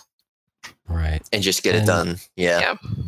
And again, Arania, I mean, I know I've probably brought down your day a little bit with that, but um, I really, again, the reason I brought the question up because I um, actually was going to twist this in sort of a positive note. Because referencing back to when we originally did our episode, you know, we we spoke about you know the idea of doing a Patreon because Patreon at that time was still an uh, early idea that many didn't really um, adopt at that time. So I'm, you know, I'm happy for you now that you've committed to that and it's been beneficial to you. Oh yeah, Um, absolutely. and- it's it's allowed me to do a, a portfolio page or a portfolio piece once a month, which has been great to be able Mhm. to just sit down and like pick a subject to really work on, whether it's lighting or a character that's mm. difficult to execute or a piece for someone that means something to me, but I otherwise wouldn't have been able to carve the time out of my schedule. Right, exactly. And that's that was another thing that we discussed was you doing your own art because I know we talked about how you're doing all these commissions and you don't really have time to do your own thing because you know it's mm-hmm. that's not what's paying for you. So I'm happy to see that you were able to do that as well and then even, you know, do things that you could tie into your actual, you know, other uh, hobbies or fandoms that you like with your um, Winter Soldier and all that sort, and how you can Yeah, I've been having a lot of fun with that. right, and then even taking time of your own to, you know, like your wife said, go on vacations or do what have you. So again, I I treat this question in a sort of observation of where you were and where it's gotten to, gotten you where you are now, um, and then in a sense of how it's changed your style in in terms of how you can get more freedom to do what you want to do and use that to um, sort of improve yourself. So that's really what I kind of view that question in that form. Well, thank you about that. Yeah, I am really am happy with the the, the way things are shaping up and the metering myself out a little bit more, making myself plan a workload for a day, and if I finish it, stop, as opposed to well, let me get a jump on tomorrow, and having that be kind of this endless cycle of never giving myself time off because it's well, I could just sit here and do something for me, or I could be working on this list of commissions that I should feel like I should be doing and I still think I'm Mhm. incredibly productive. but uh, it's it's led to me feeling like I have more time to myself, feeling a little more great for for everyone involved in my life. Right. Exactly. But um just to move on from that, um I'm going to do a couple more questions here. So um user Gene ask, "What is your weirdest, most obscure or least representative TF related sub kink?" Um okay, so we all have to deep dive here. so um anyone can jump in. Something that we're interested in, or a commission that we have done. From what I understand, it's something personal. I guess. Yeah.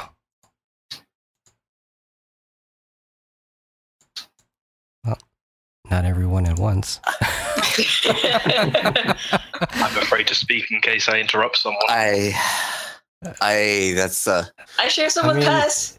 If it's That's- controversial, we'll move on. That's no no fine. it's just I I just don't know. I feel like I'm a very boring person. No, Pass. We have that one we share. I- even that's even becoming like somewhat mainstream maybe It's a little- still no. It's it's still a, a taboo thing. Mm, maybe Well, now we're all curious. cock You're, you're not getting away from this now. Ah, you just, cock transformation that. It's it's- it's my it's the thing that got me to where I am today. yeah, that's how I found you. I found all your like CTFs, and then I was like, oh shit, this is hot. Like no one does these. Everyone is passing around that one CTF that one So good. dumb CTF animation I did in like seven hours, and I'm like really surprised that it gets spread around so much. That's because it's so Um, rare. Well, I mean that's true, but like I don't know. It's just it's just weird that uh, like more people know my name outside of Fur Affinity, and it's just like, whoa, you're a pessimist, and I'm like, hi, hell, how are you doing? Pesimist, might I get a link to this animation of yours? Uh, you want a you want a link? I want a linky dink, please. oh boy. Just Anyone get him else? link. Uh, I, Dink, I want to dink. see this. Linky Yes. dinky dink. Yes, So I- let is- me. Is it a form of like domination, like like a dom sub dynamic? Oh. I, I still don't quite understand it. For me, you understand CTF? for me, it's not really that. It's more just like because my favorite ones are always kind of disembodied. Um, Disembodied in For what me- way? like like it's just a dick. Like not So- attached to a person? So we're talking like Demon Man, like type Kind- stuff. no, not that extreme, but like I, I, I just I just posted the GIF, so like you you could probably look at that and you'd get a fair like thing of what I like. Yeah, Oh that my- makes it pretty clear. Yeah, Yeah, I, can, I Um, can explain a little bit if you. you you Ah, can. that one. That one's Yeah, awesome. As well oh, done. thank you, thank you. Um, I, uh, for me, pers- for me personally, it's there's a, a BDSM kind of factor into it, where it's like I think of it as like the ultimate sensory deprivation kind of thing, where you can't, you can't see, you can't smell, you can't taste, you can't do anything, but f- but like feel, and Mm. like you can and when you're when all of that feeling goes into your mind i just imagine that it's like the ultimate subspace for the ultimate like kind of uh i don't know it's it's just kind of like you're you're dealing with nothing but like Touch You could sensation. say you could say like sensation cock Yeah. Yeah, sensation so i guess Like, like I kind of I'm, I'm like, thinking of words like I I, kind of think about it in the way that uh, you know how they say that people who are blind uh, have have a you know better hearing better hearing and then vice versa. That imagine if all of your senses bar one were was removed, how intense that would be. yeah So- that's what that's why i'm thinking like that So it's by by having like sexual sensation be like the only thing you feel, it must be so intense that it's like mind blowing. Is that the idea? Yeah, that's that's essentially the idea. That I usually don't I'm usually not really too fond of the person who's like getting attached to them because it's because they're just kind of like along for the ride, I guess. Mm. But for but for me it's all it's all about feeling every feeling that one thing all the time and it's just like wow. You know, I I suppose That's good analysis. From, yeah, I get that. That is I'm very becoming a proud of you. it's kind of a different thing, isn't it? No, I mean it, and I just had to say it. Yeah, go back. okay, I have a completely different perspective on it. tell us cat tell yeah, us let's cat hear it. I, I see it as like a like a really it's like such a romantic thing for me. And that sounds weird, but um like okay, imagine like you're you're like um you're in a relationship and your partner's like, okay, like let's do this, let's try it. Like, okay. And then you you pretty much you you literally physically merge with your partner and then you can both feel the same thing and that's just amazing. Hmm. Because like, you know, they can touch you and then they'll feel it as if it's them and then th- you'll feel it as if you're their part. And it's just like this amazing experience that you can share with each other. And then like, you know, you you can slowly you get smaller, you you start to like I, I see it as like your consciousness kind of like goes like merges with theirs. So like you kind of both feel all the sensations of both the bodies until you finally become like this one being and then it's like this amazing climax and then you're just like it's like oh now we can like cuddle but like we're the same person. I don't know. It's just it sounds like such something that could be so romantic. So it's like the ultimate fulfillment of like marital, like becoming one through marriage or through sexual intimacy. yeah. Hmm. That's the thing that's fascinating to me about the transformation community. You can have two people that like something that's very similar, but have either two different takes on it or two very different specific likes and dislikes. It's like oh, I've met almost. I don't think I've ever met two people that have the exact same like set of idealized kinks, and that makes such a varied media form. It's diverse, very diverse. Mhm. I will. What? A, so, so, uh, well, yeah. But now thinking back on it, like mine does sound almost selfish in a sense because it's like, no well, it's the same thing for me for TG2. Like, I don't, I don't like, I don't want, I don't like think about like, oh, becoming a girl to please anybody. It's like everything, like most thing, like mostly that's a part of like a morbid curiosity. And I don't know. It's all about fulfilling my own like my own curiosities and more and my own like feelings. It's like it's all for me. It's all for me. I like it. there's nothing wrong with that And I think one of the things I like about like female to male transformations is this physical embodiment of the building of lust.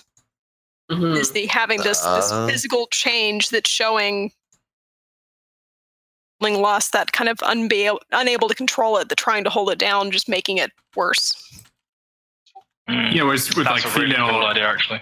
Yeah, Mhm. Sounds like sounds like the uh, synopsis to like a cartoon episode. Almost.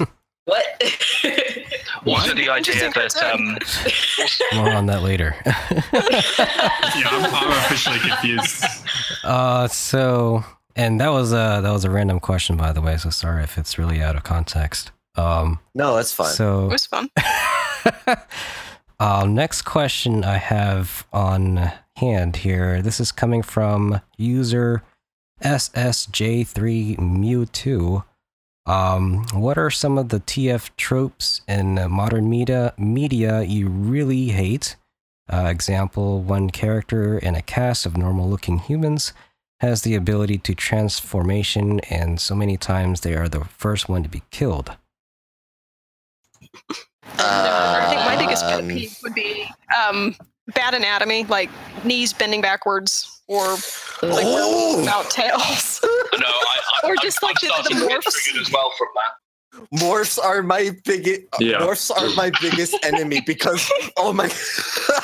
The live action Animorphs TV show is such a uh, so awful to watch because they used like just those cheap morph effects. Okay. You uh, okay. so many like, movies just use them as a shortcut, It's- and it's, it's- like, come on. I. s- It's very funny you say that because uh, Little Napoleon did a anamorphish sort of thing with his novel, and you could uh, tell that um, Watt immediately put his foot down on that, and um, he's no longer doing that sort of thing.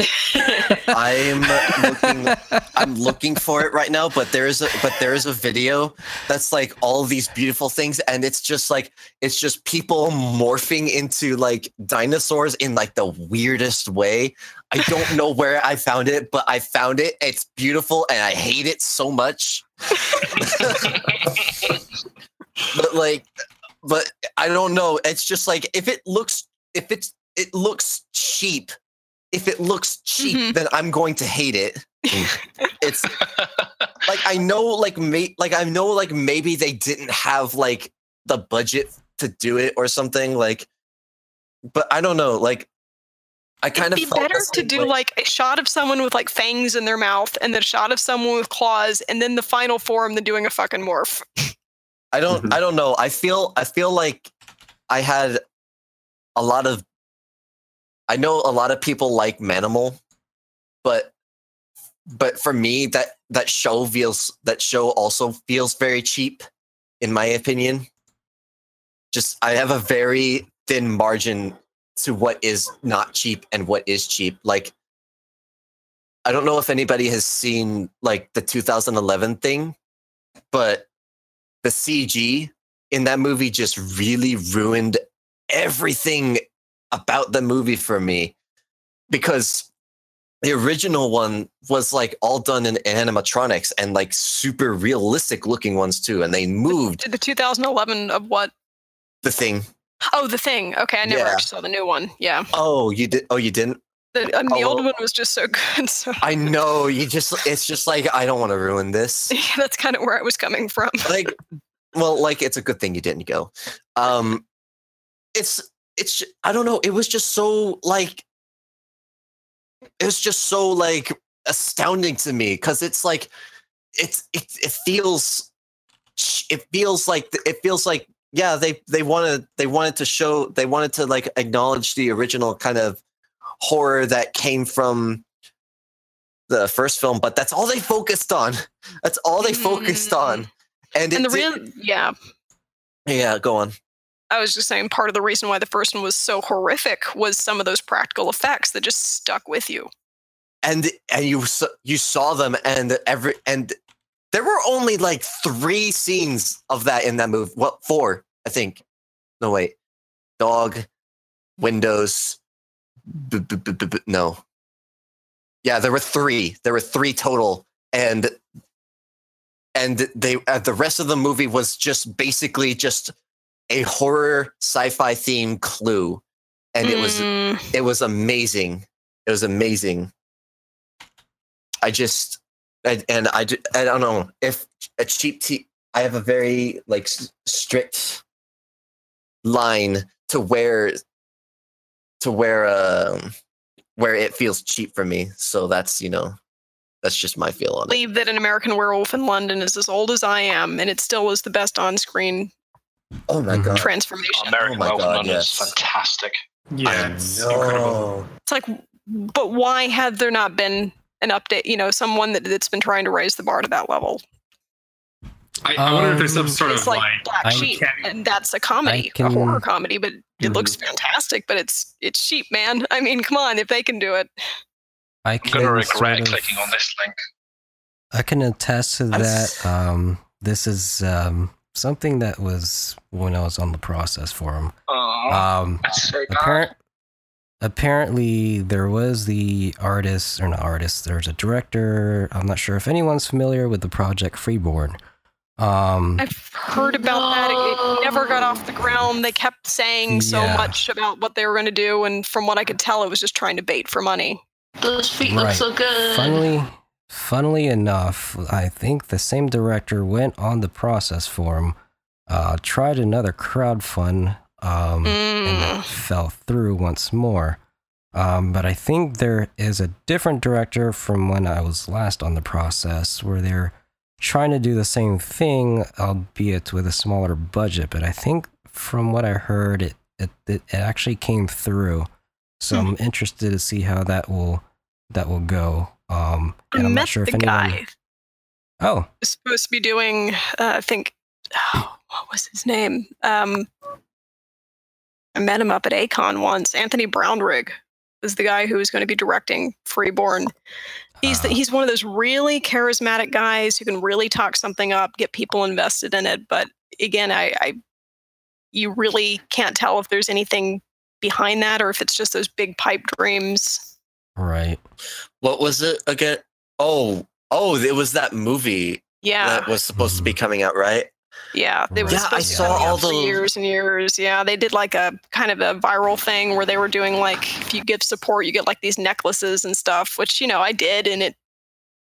I think I even like got a copy of like a tentative script that was all the the not so good werewolf movie tropes, unfortunately. It was very oh um, no. it- like good werewolves, bad werewolves, you know, and the chosen one kind of thing. Twilight Zone. Ah, Yeah, chosen yeah. You are one. the Yeah. chosen one. Yeah, yeah.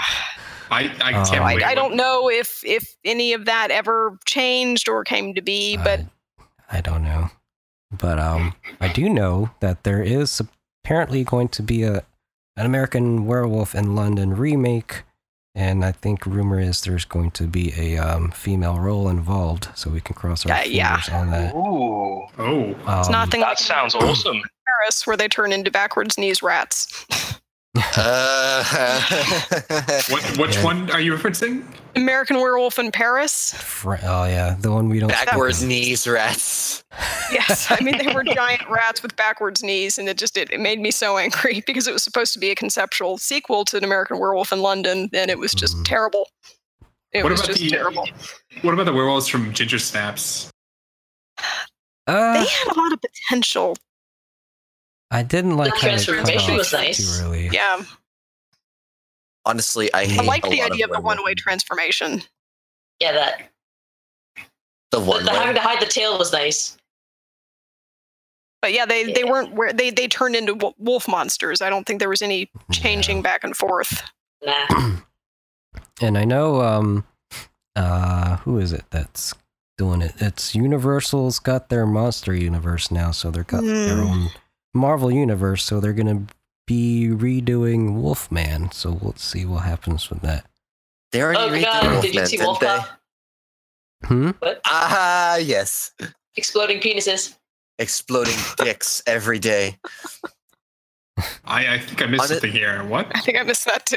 yeah, I the- just heard okay. exploding penises. Oh, There's, a, there's a movie called there's a movie called Wolf Cop, and uh, Oh god, that scene! No. there's there's the TF scene in which his his penis is transforming, and it literally.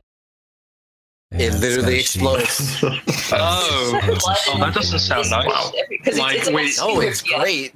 No, it's Is- great. Like is like a wait. It shows his like penis. Yes. is, is there like something underneath, or is he like TGing or what? I, It's, no, he, he, it no, turns into a ex- wolf penis on the inside because his into a penis like explodes. that's As like you do. just explodes. I didn't think wolves were known for their exploding can you imagine being? Can you imagine being the CGI like special effects guy like on that for like twenty hours? like- hours? It looks practical. Oh my god. Oh, practical, even better. Yeah. Oh god. It's just like someone working. It's just like someone's We've working started on a- this. This is now a viral campaign of looking for this exploding penis. Oh my god, I need to see this. Is it on YouTube? Let me check. Like I, I know I'm gonna regret seeing it, but it's like a car crash. Like you can't stop watching. We probably, we probably, us, Oh, Amer- us, in- us people in America probably right can't. now. Like, they're they just they they're just so like ev- everyone just needs to see the beauty that is exploding dicks Yeah, it's like into wolf dick. oh, here, the infamous penis scene. I found it. Okay. Okay, oh god. we need to see this. This is the new like Why coming so of bad? age ritual for TF enthusiasts. Oh, Yes. It might be the second half. Do- Let me do check. they It says show uh, it? God, I'm dreading I don't know if they actually show it. it says the second is longer and more detailed. So like I think it's like a two-parter here. Well, I'm gonna watch it muted. Yeah, I'm watching it muted too. That's oh, there right. he starts to pee right at like 25 seconds or like 20 seconds, Yeah, and then he just starts to into scream, and and then yeah, It explodes. Now we're now we all like have to. Oh, oh, that's oh, oh, oh yeah. what the fuck? This is this is like those one of those not very nice. teens react to videos. That's not very nice at all. it's like it's literally our finish, but this is fucking horrifying. Well, at least they put some effort into this. then. oh yeah, they did for sure. It's. I oh suppose my the whole skin breaking out thing is, is just another another way to do transformation, really, isn't it? That's true. Um, there have been some decent ones, like uh, Hemlock Grove has some pretty Ooh. affecting. Yeah, Um, it's gruesome. removal. Yeah. It's not, it's not my my thing, but it's well done. But they do it pretty sometimes, like where he, when he put like his hand through the wolf's mouth and then Yeah, like trained that was back. cool. Yeah, hmm that was great. Like artistically, it's really really nice. Yeah, and I can get where they're coming from, like mythologically, the whole taking off your Mhm. skin to become something. But Yeah, yeah like skinwalkers. I quite like uh, Um, seeing skin ripping and, and breaking out of, of the pre-existing skin when it, when it's done with um, sort of non-mammalian transformations like uh, reptiles. is kind of cool. Like shedding the skin's kind of a cool No, concept. that makes a lot of sense to me. I Yeah. can see that. Yeah. Mhm. Yeah. Well, I, I- I know that going back to, to the more stranger aspects of TF, um, bug bug TFs and, and insect TFs, um, which a Oh, lot of people God, aren't, yeah. aren't a fan of, but that that theme can work as long as it's not gory or anything. Um, it can still retain its its interest at least at least for me if it's done in that way as well because because bugs aren't aren't touched on very much, which is kind of a shit. I'm not talking like fly levels of, of, of dropping off. That's that shit's disgusting. What about um, Mosquito Man? What about Mosquito Man? Mosquito. That what? was that was Mosquito Man. That was an interesting. Uh. I'm not sure I've seen that one. Oh, well, that, It's- that's like it's pretty good. Yeah. Um, honestly, like honestly, like I, I've I've always like thought about like experiment because like chitin is like really or chitin. I don't how do you pronounce Chitin. it? Chitin. Titan. It's Chitin. chitin. Yeah, I know. I, I It's, it's pronounce Greek. it It's chitin that all the time. ch. Yeah. Oh my god! I oh my god! I can't! I can't! Me oh too. my god! Chitin. Chitin is so like Don't, chi- don't, chitin. don't worry, I was had the same. I have. I've had the same revelation when I heard its true pronunciation. I was like, no, no, "This can't be real." It's I'm uh, um, I, I hate words. I hate words. Um but but my point was like Kai- like was just like, "Oh, this is impossible. How do I how do I how do I like how do I like perceive this because like for me there's always like a science that goes behind it and it's not like it's like this is the way it should be, but this is the way I like to think about it happening. And for me, bugs aren't a thing that happen because I just can't think of a clever way to make it happen. Because they're exoskeletons. It's like, how does your skin become bone? Well, uh, I mean, now that's well, uh, it, it, it's ca- uh, uh, chitin is similar, I think, in, in structure to chitin. Sorry, uh, sorry, chitin is, is similar in structure to keratin, which is what your nails and hair are Mhm. made out of. Um, Mhm. In the same sense, scales as well. It's a similar, uh, it's a similar protein structure. So technically, it would just be like growing an extra. It would be like growing scales, really, in that in that regard. But it, instead, it's like a, an armor plate instead of a, instead of multiple overlapping scales. And I suppose since they don't have any internal bone structure, your bones would just kind of disappear. I suppose. I, I don't know. It's, it's a bit weird. could I always thought Cocoon, like liquefaction of the things that are inside and building up the ex- exoskeleton exterior. is that how is that how is that how caterpillars do the do? They they actually most of their body liquefies. Yeah. hmm Yeah, That's- most of their body actually. It's fucked up. Yeah. That's what's fucked really- up. what's very actually really cool because they did experiments on on the caterpillars and they had a uh, like a like a food like a piece of food in two areas. I think I, I might be completely brutalizing the study, um, but they placed uh, a piece of food in one area and a piece of food in the other. And when the caterpillar went over to the piece of food that was in one of the areas, they would I don't know give it electric shock or something, something negative, and then the other piece of food they wouldn't.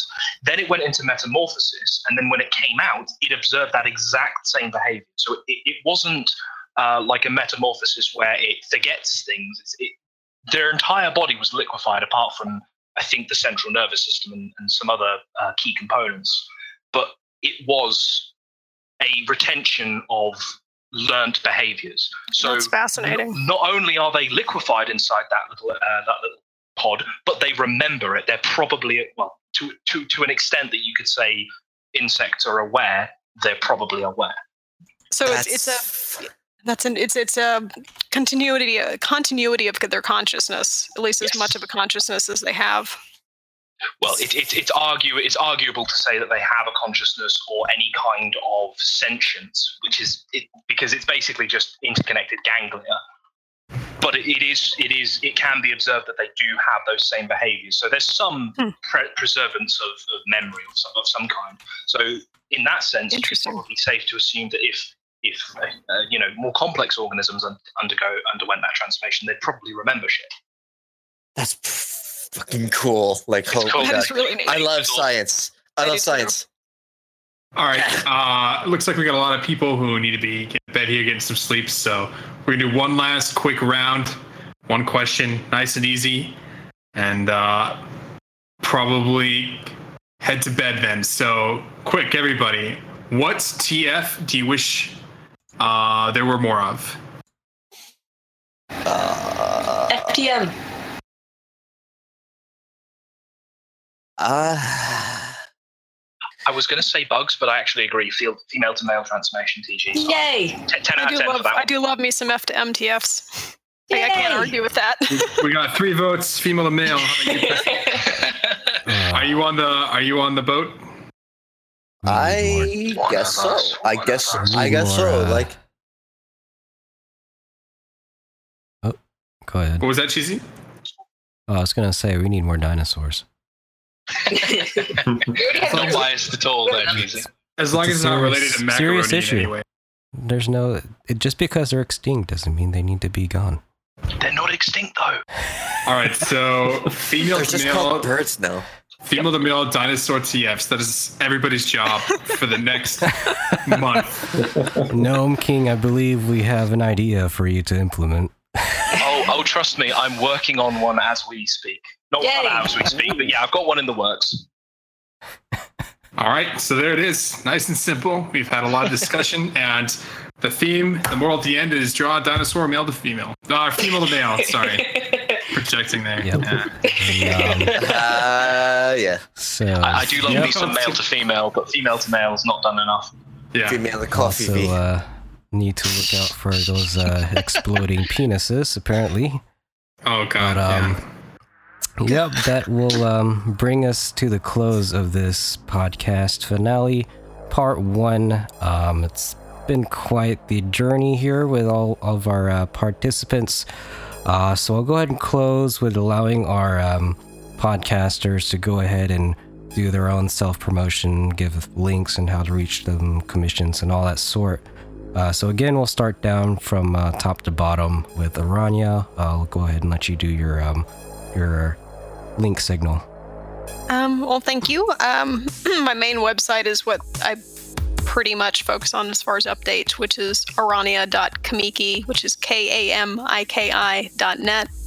And I've got a Patreon also under Arania and a few other galleries that I don't update nearly as often as I should, like Fur Affinity and DeviantArt. But that's mostly where I can be found. All right, good stuff. And how about you, Cataena? Uh, thank you for having me, and you can find me on Fur Affinity under Caternalia. I'm on DeviantArt. I'm on Twitter. I'm on a ton of sites. Just look for Cataena, and you can find me.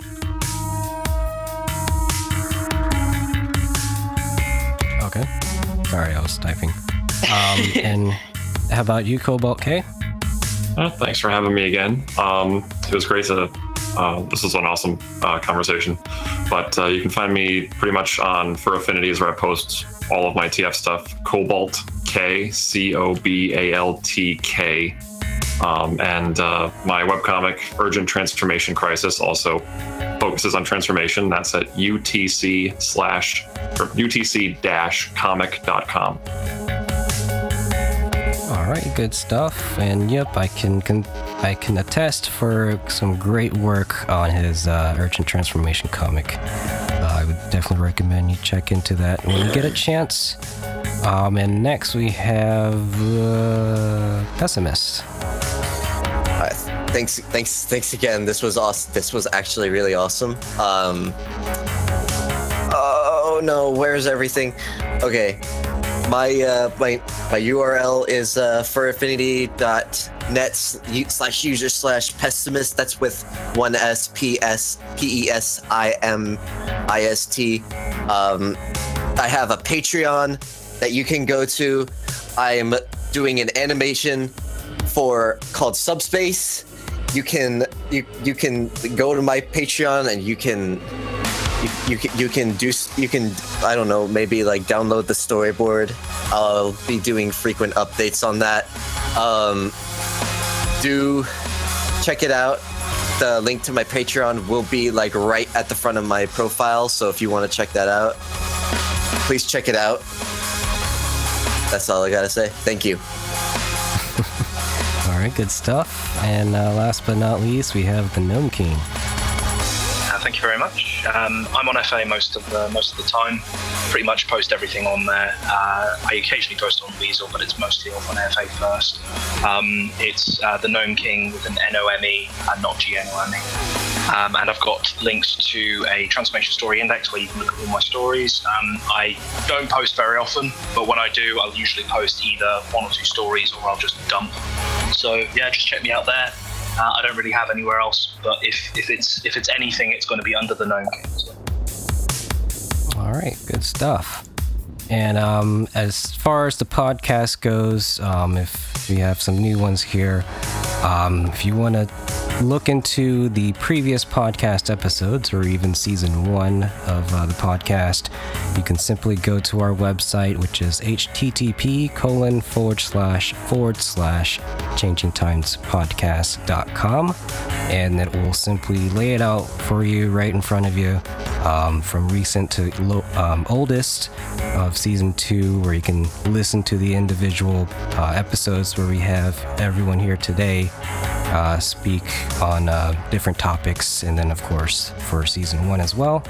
Um, and if you just prefer to make things simple and just want to get alerts for when we uh, post a new podcast episode, you can follow me on Fur Affinity, which is furaffinity.net slash user slash cheesy dino, and that is C H E A S Y D I N O. Um, and then also on DeviantArt, which I will be eventually updating here soon to uh, be in sync with the Fur Affinity, which is um, cheesydino.deviantart.com. Um, and I have uh, recently forgot to plug in as well that we are available as a RSS feed. So if you prefer RSS, you can click on the RSS link on the website, and that will uh, link you to that in the future, as well as uh, mobile app compatibility. So you could just download the Podbean app, search for Changing Times Transformation, and you can subscribe, stream, or download the episodes as you see fit. And of course, data charges may apply. All right, so um, again, I want to thank everybody for coming in, especially to our audience here.